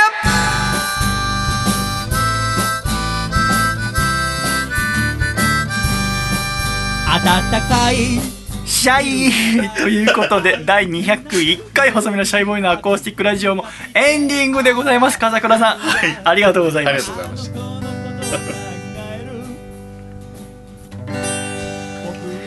たということで、えー、毎月ついたちとなって初のアコラジでしたが、はい、いかがでしたか？そうですね、なんか不思議な感じしましたね、はい、ちょっとたくさん喋りましたけどね、はい、やっぱねいちじかん一気に喋るっていうことをできるようにしてみたいんですよね。ああ、なるほど。そう そ, そういうラジオはないじゃないですか。確かに シーエム なり曲なり絶対入りますからね、いちじかん。だからこれをやっぱこのいちねんしっかりやってみたいっていうのと、あとはもうね、もうこのいっかげつかん今日収録するまでとにかく今日に合わせて機嫌を作ってきた。あ、はい、上機嫌ってすごく大切だなってすごく最近思うわけ、はい、でもさ、機嫌ってやっぱ波があるでしょ。ありますね。その波いっしゅうかんだとなかなか調整できなかったりもするけど、はい、いい時もあれば悪い時もあるけどいっかげつだとできんじゃないかと思って、うんだからぎゅーっと仕事詰め込んだりなんか取材したりっていう、もうあんま寝れないみたいな日ももちろんあるけれども、この収録のちょい前ぐらいからなんか家に甘いもんちょっと置いとくとか、はい、だけじゃなくてなんか運動とかもしっかりするとか、うん、この機嫌っていうのをこの今日に合わせてきた、はい、今日めちゃめちゃ機嫌がいい割にはさっき怒鳴った気がするけどここ最近で、はい、聞いた中で一番大きい音でしたね。にじゅうですそうね、やっぱ体調いいから声も大きくなるよく出てますこれ、えー、っていうのはありますけど、だからこのいちねんかんにせんにじゅういちねんじゅうにほんラジオ作るけれども全部上機嫌でいこうと、はい、だからアコライつけてくれたらもう上機嫌の私、はい、常にいるっていうことができるようにっていうのが今年やってみようと思うことかなと思いますね。笠倉君もね、だから体調気をつけていただいて、はい、頑張ってくださいね、はい、だからね、だから今それこそ金沢に行った時は少しコロナが収まってきてて、なんとかこう旅行とかもできたんだけど、またこの年末年始とか、ね、じゅうにがつが入ってかなり難しくなるな。私もだから本当は今ね、その柳瀬隆さんについていろいろ調べてて、はい、っていうのもアコラジでひゃくななじゅっかい以降さ、こうサンリオだったりディズニーだったりポケモンだったり、こうキャラクターってすごく面白いなと思って、はい、人々の生活に入ってくるまでにいろんな入り方があって、そのキャラクターっていうものについて勉強してるんだけど、その中でやっぱ避けて通れないのはアンパンマンだと私は思うんだよね、うん、やっぱアンパンマンってすごいよって言ったって、はい、柳瀬隆さんがアンパンマン描いたのななじゅっさいぐらいだから、はい、と思うとものすごいなと思うわけで、その柳瀬隆さんについてちゃんと勉強したいと思って、柳瀬隆さんが生まれたところに記念館があるんだけど、それが高知なんだよね、うん、だから高知に次はちょっと取材しに行こう、うん、で次のにひゃくにかいのアコラジではその取材したことをお話ししたいと思ってるんですけどね。アンパンマンはもう娘卒業しました。あ、でも今でも見ますよね。さんさいとごさいは進化してろくさいとさんさいになるでしょ。あ、ろくさいとよんさい、あ、ろくさいとさんさいになります。今ごさい、今にさいか、ごさいとにさいか、ごさいとにさいなんで、そうかそうか、ごさいとにさいがろくさいとさんさい、はい、まあ、でも今ドラえもんとクレヨンしんちゃんが結構ハマってますね。アンパンマンはちょっと卒業仕掛けですけど、あ、そうなんでもまだ見てます。なるほどね。やっぱそのアンパンマンが好かれるっていうのは多分柳瀬隆さん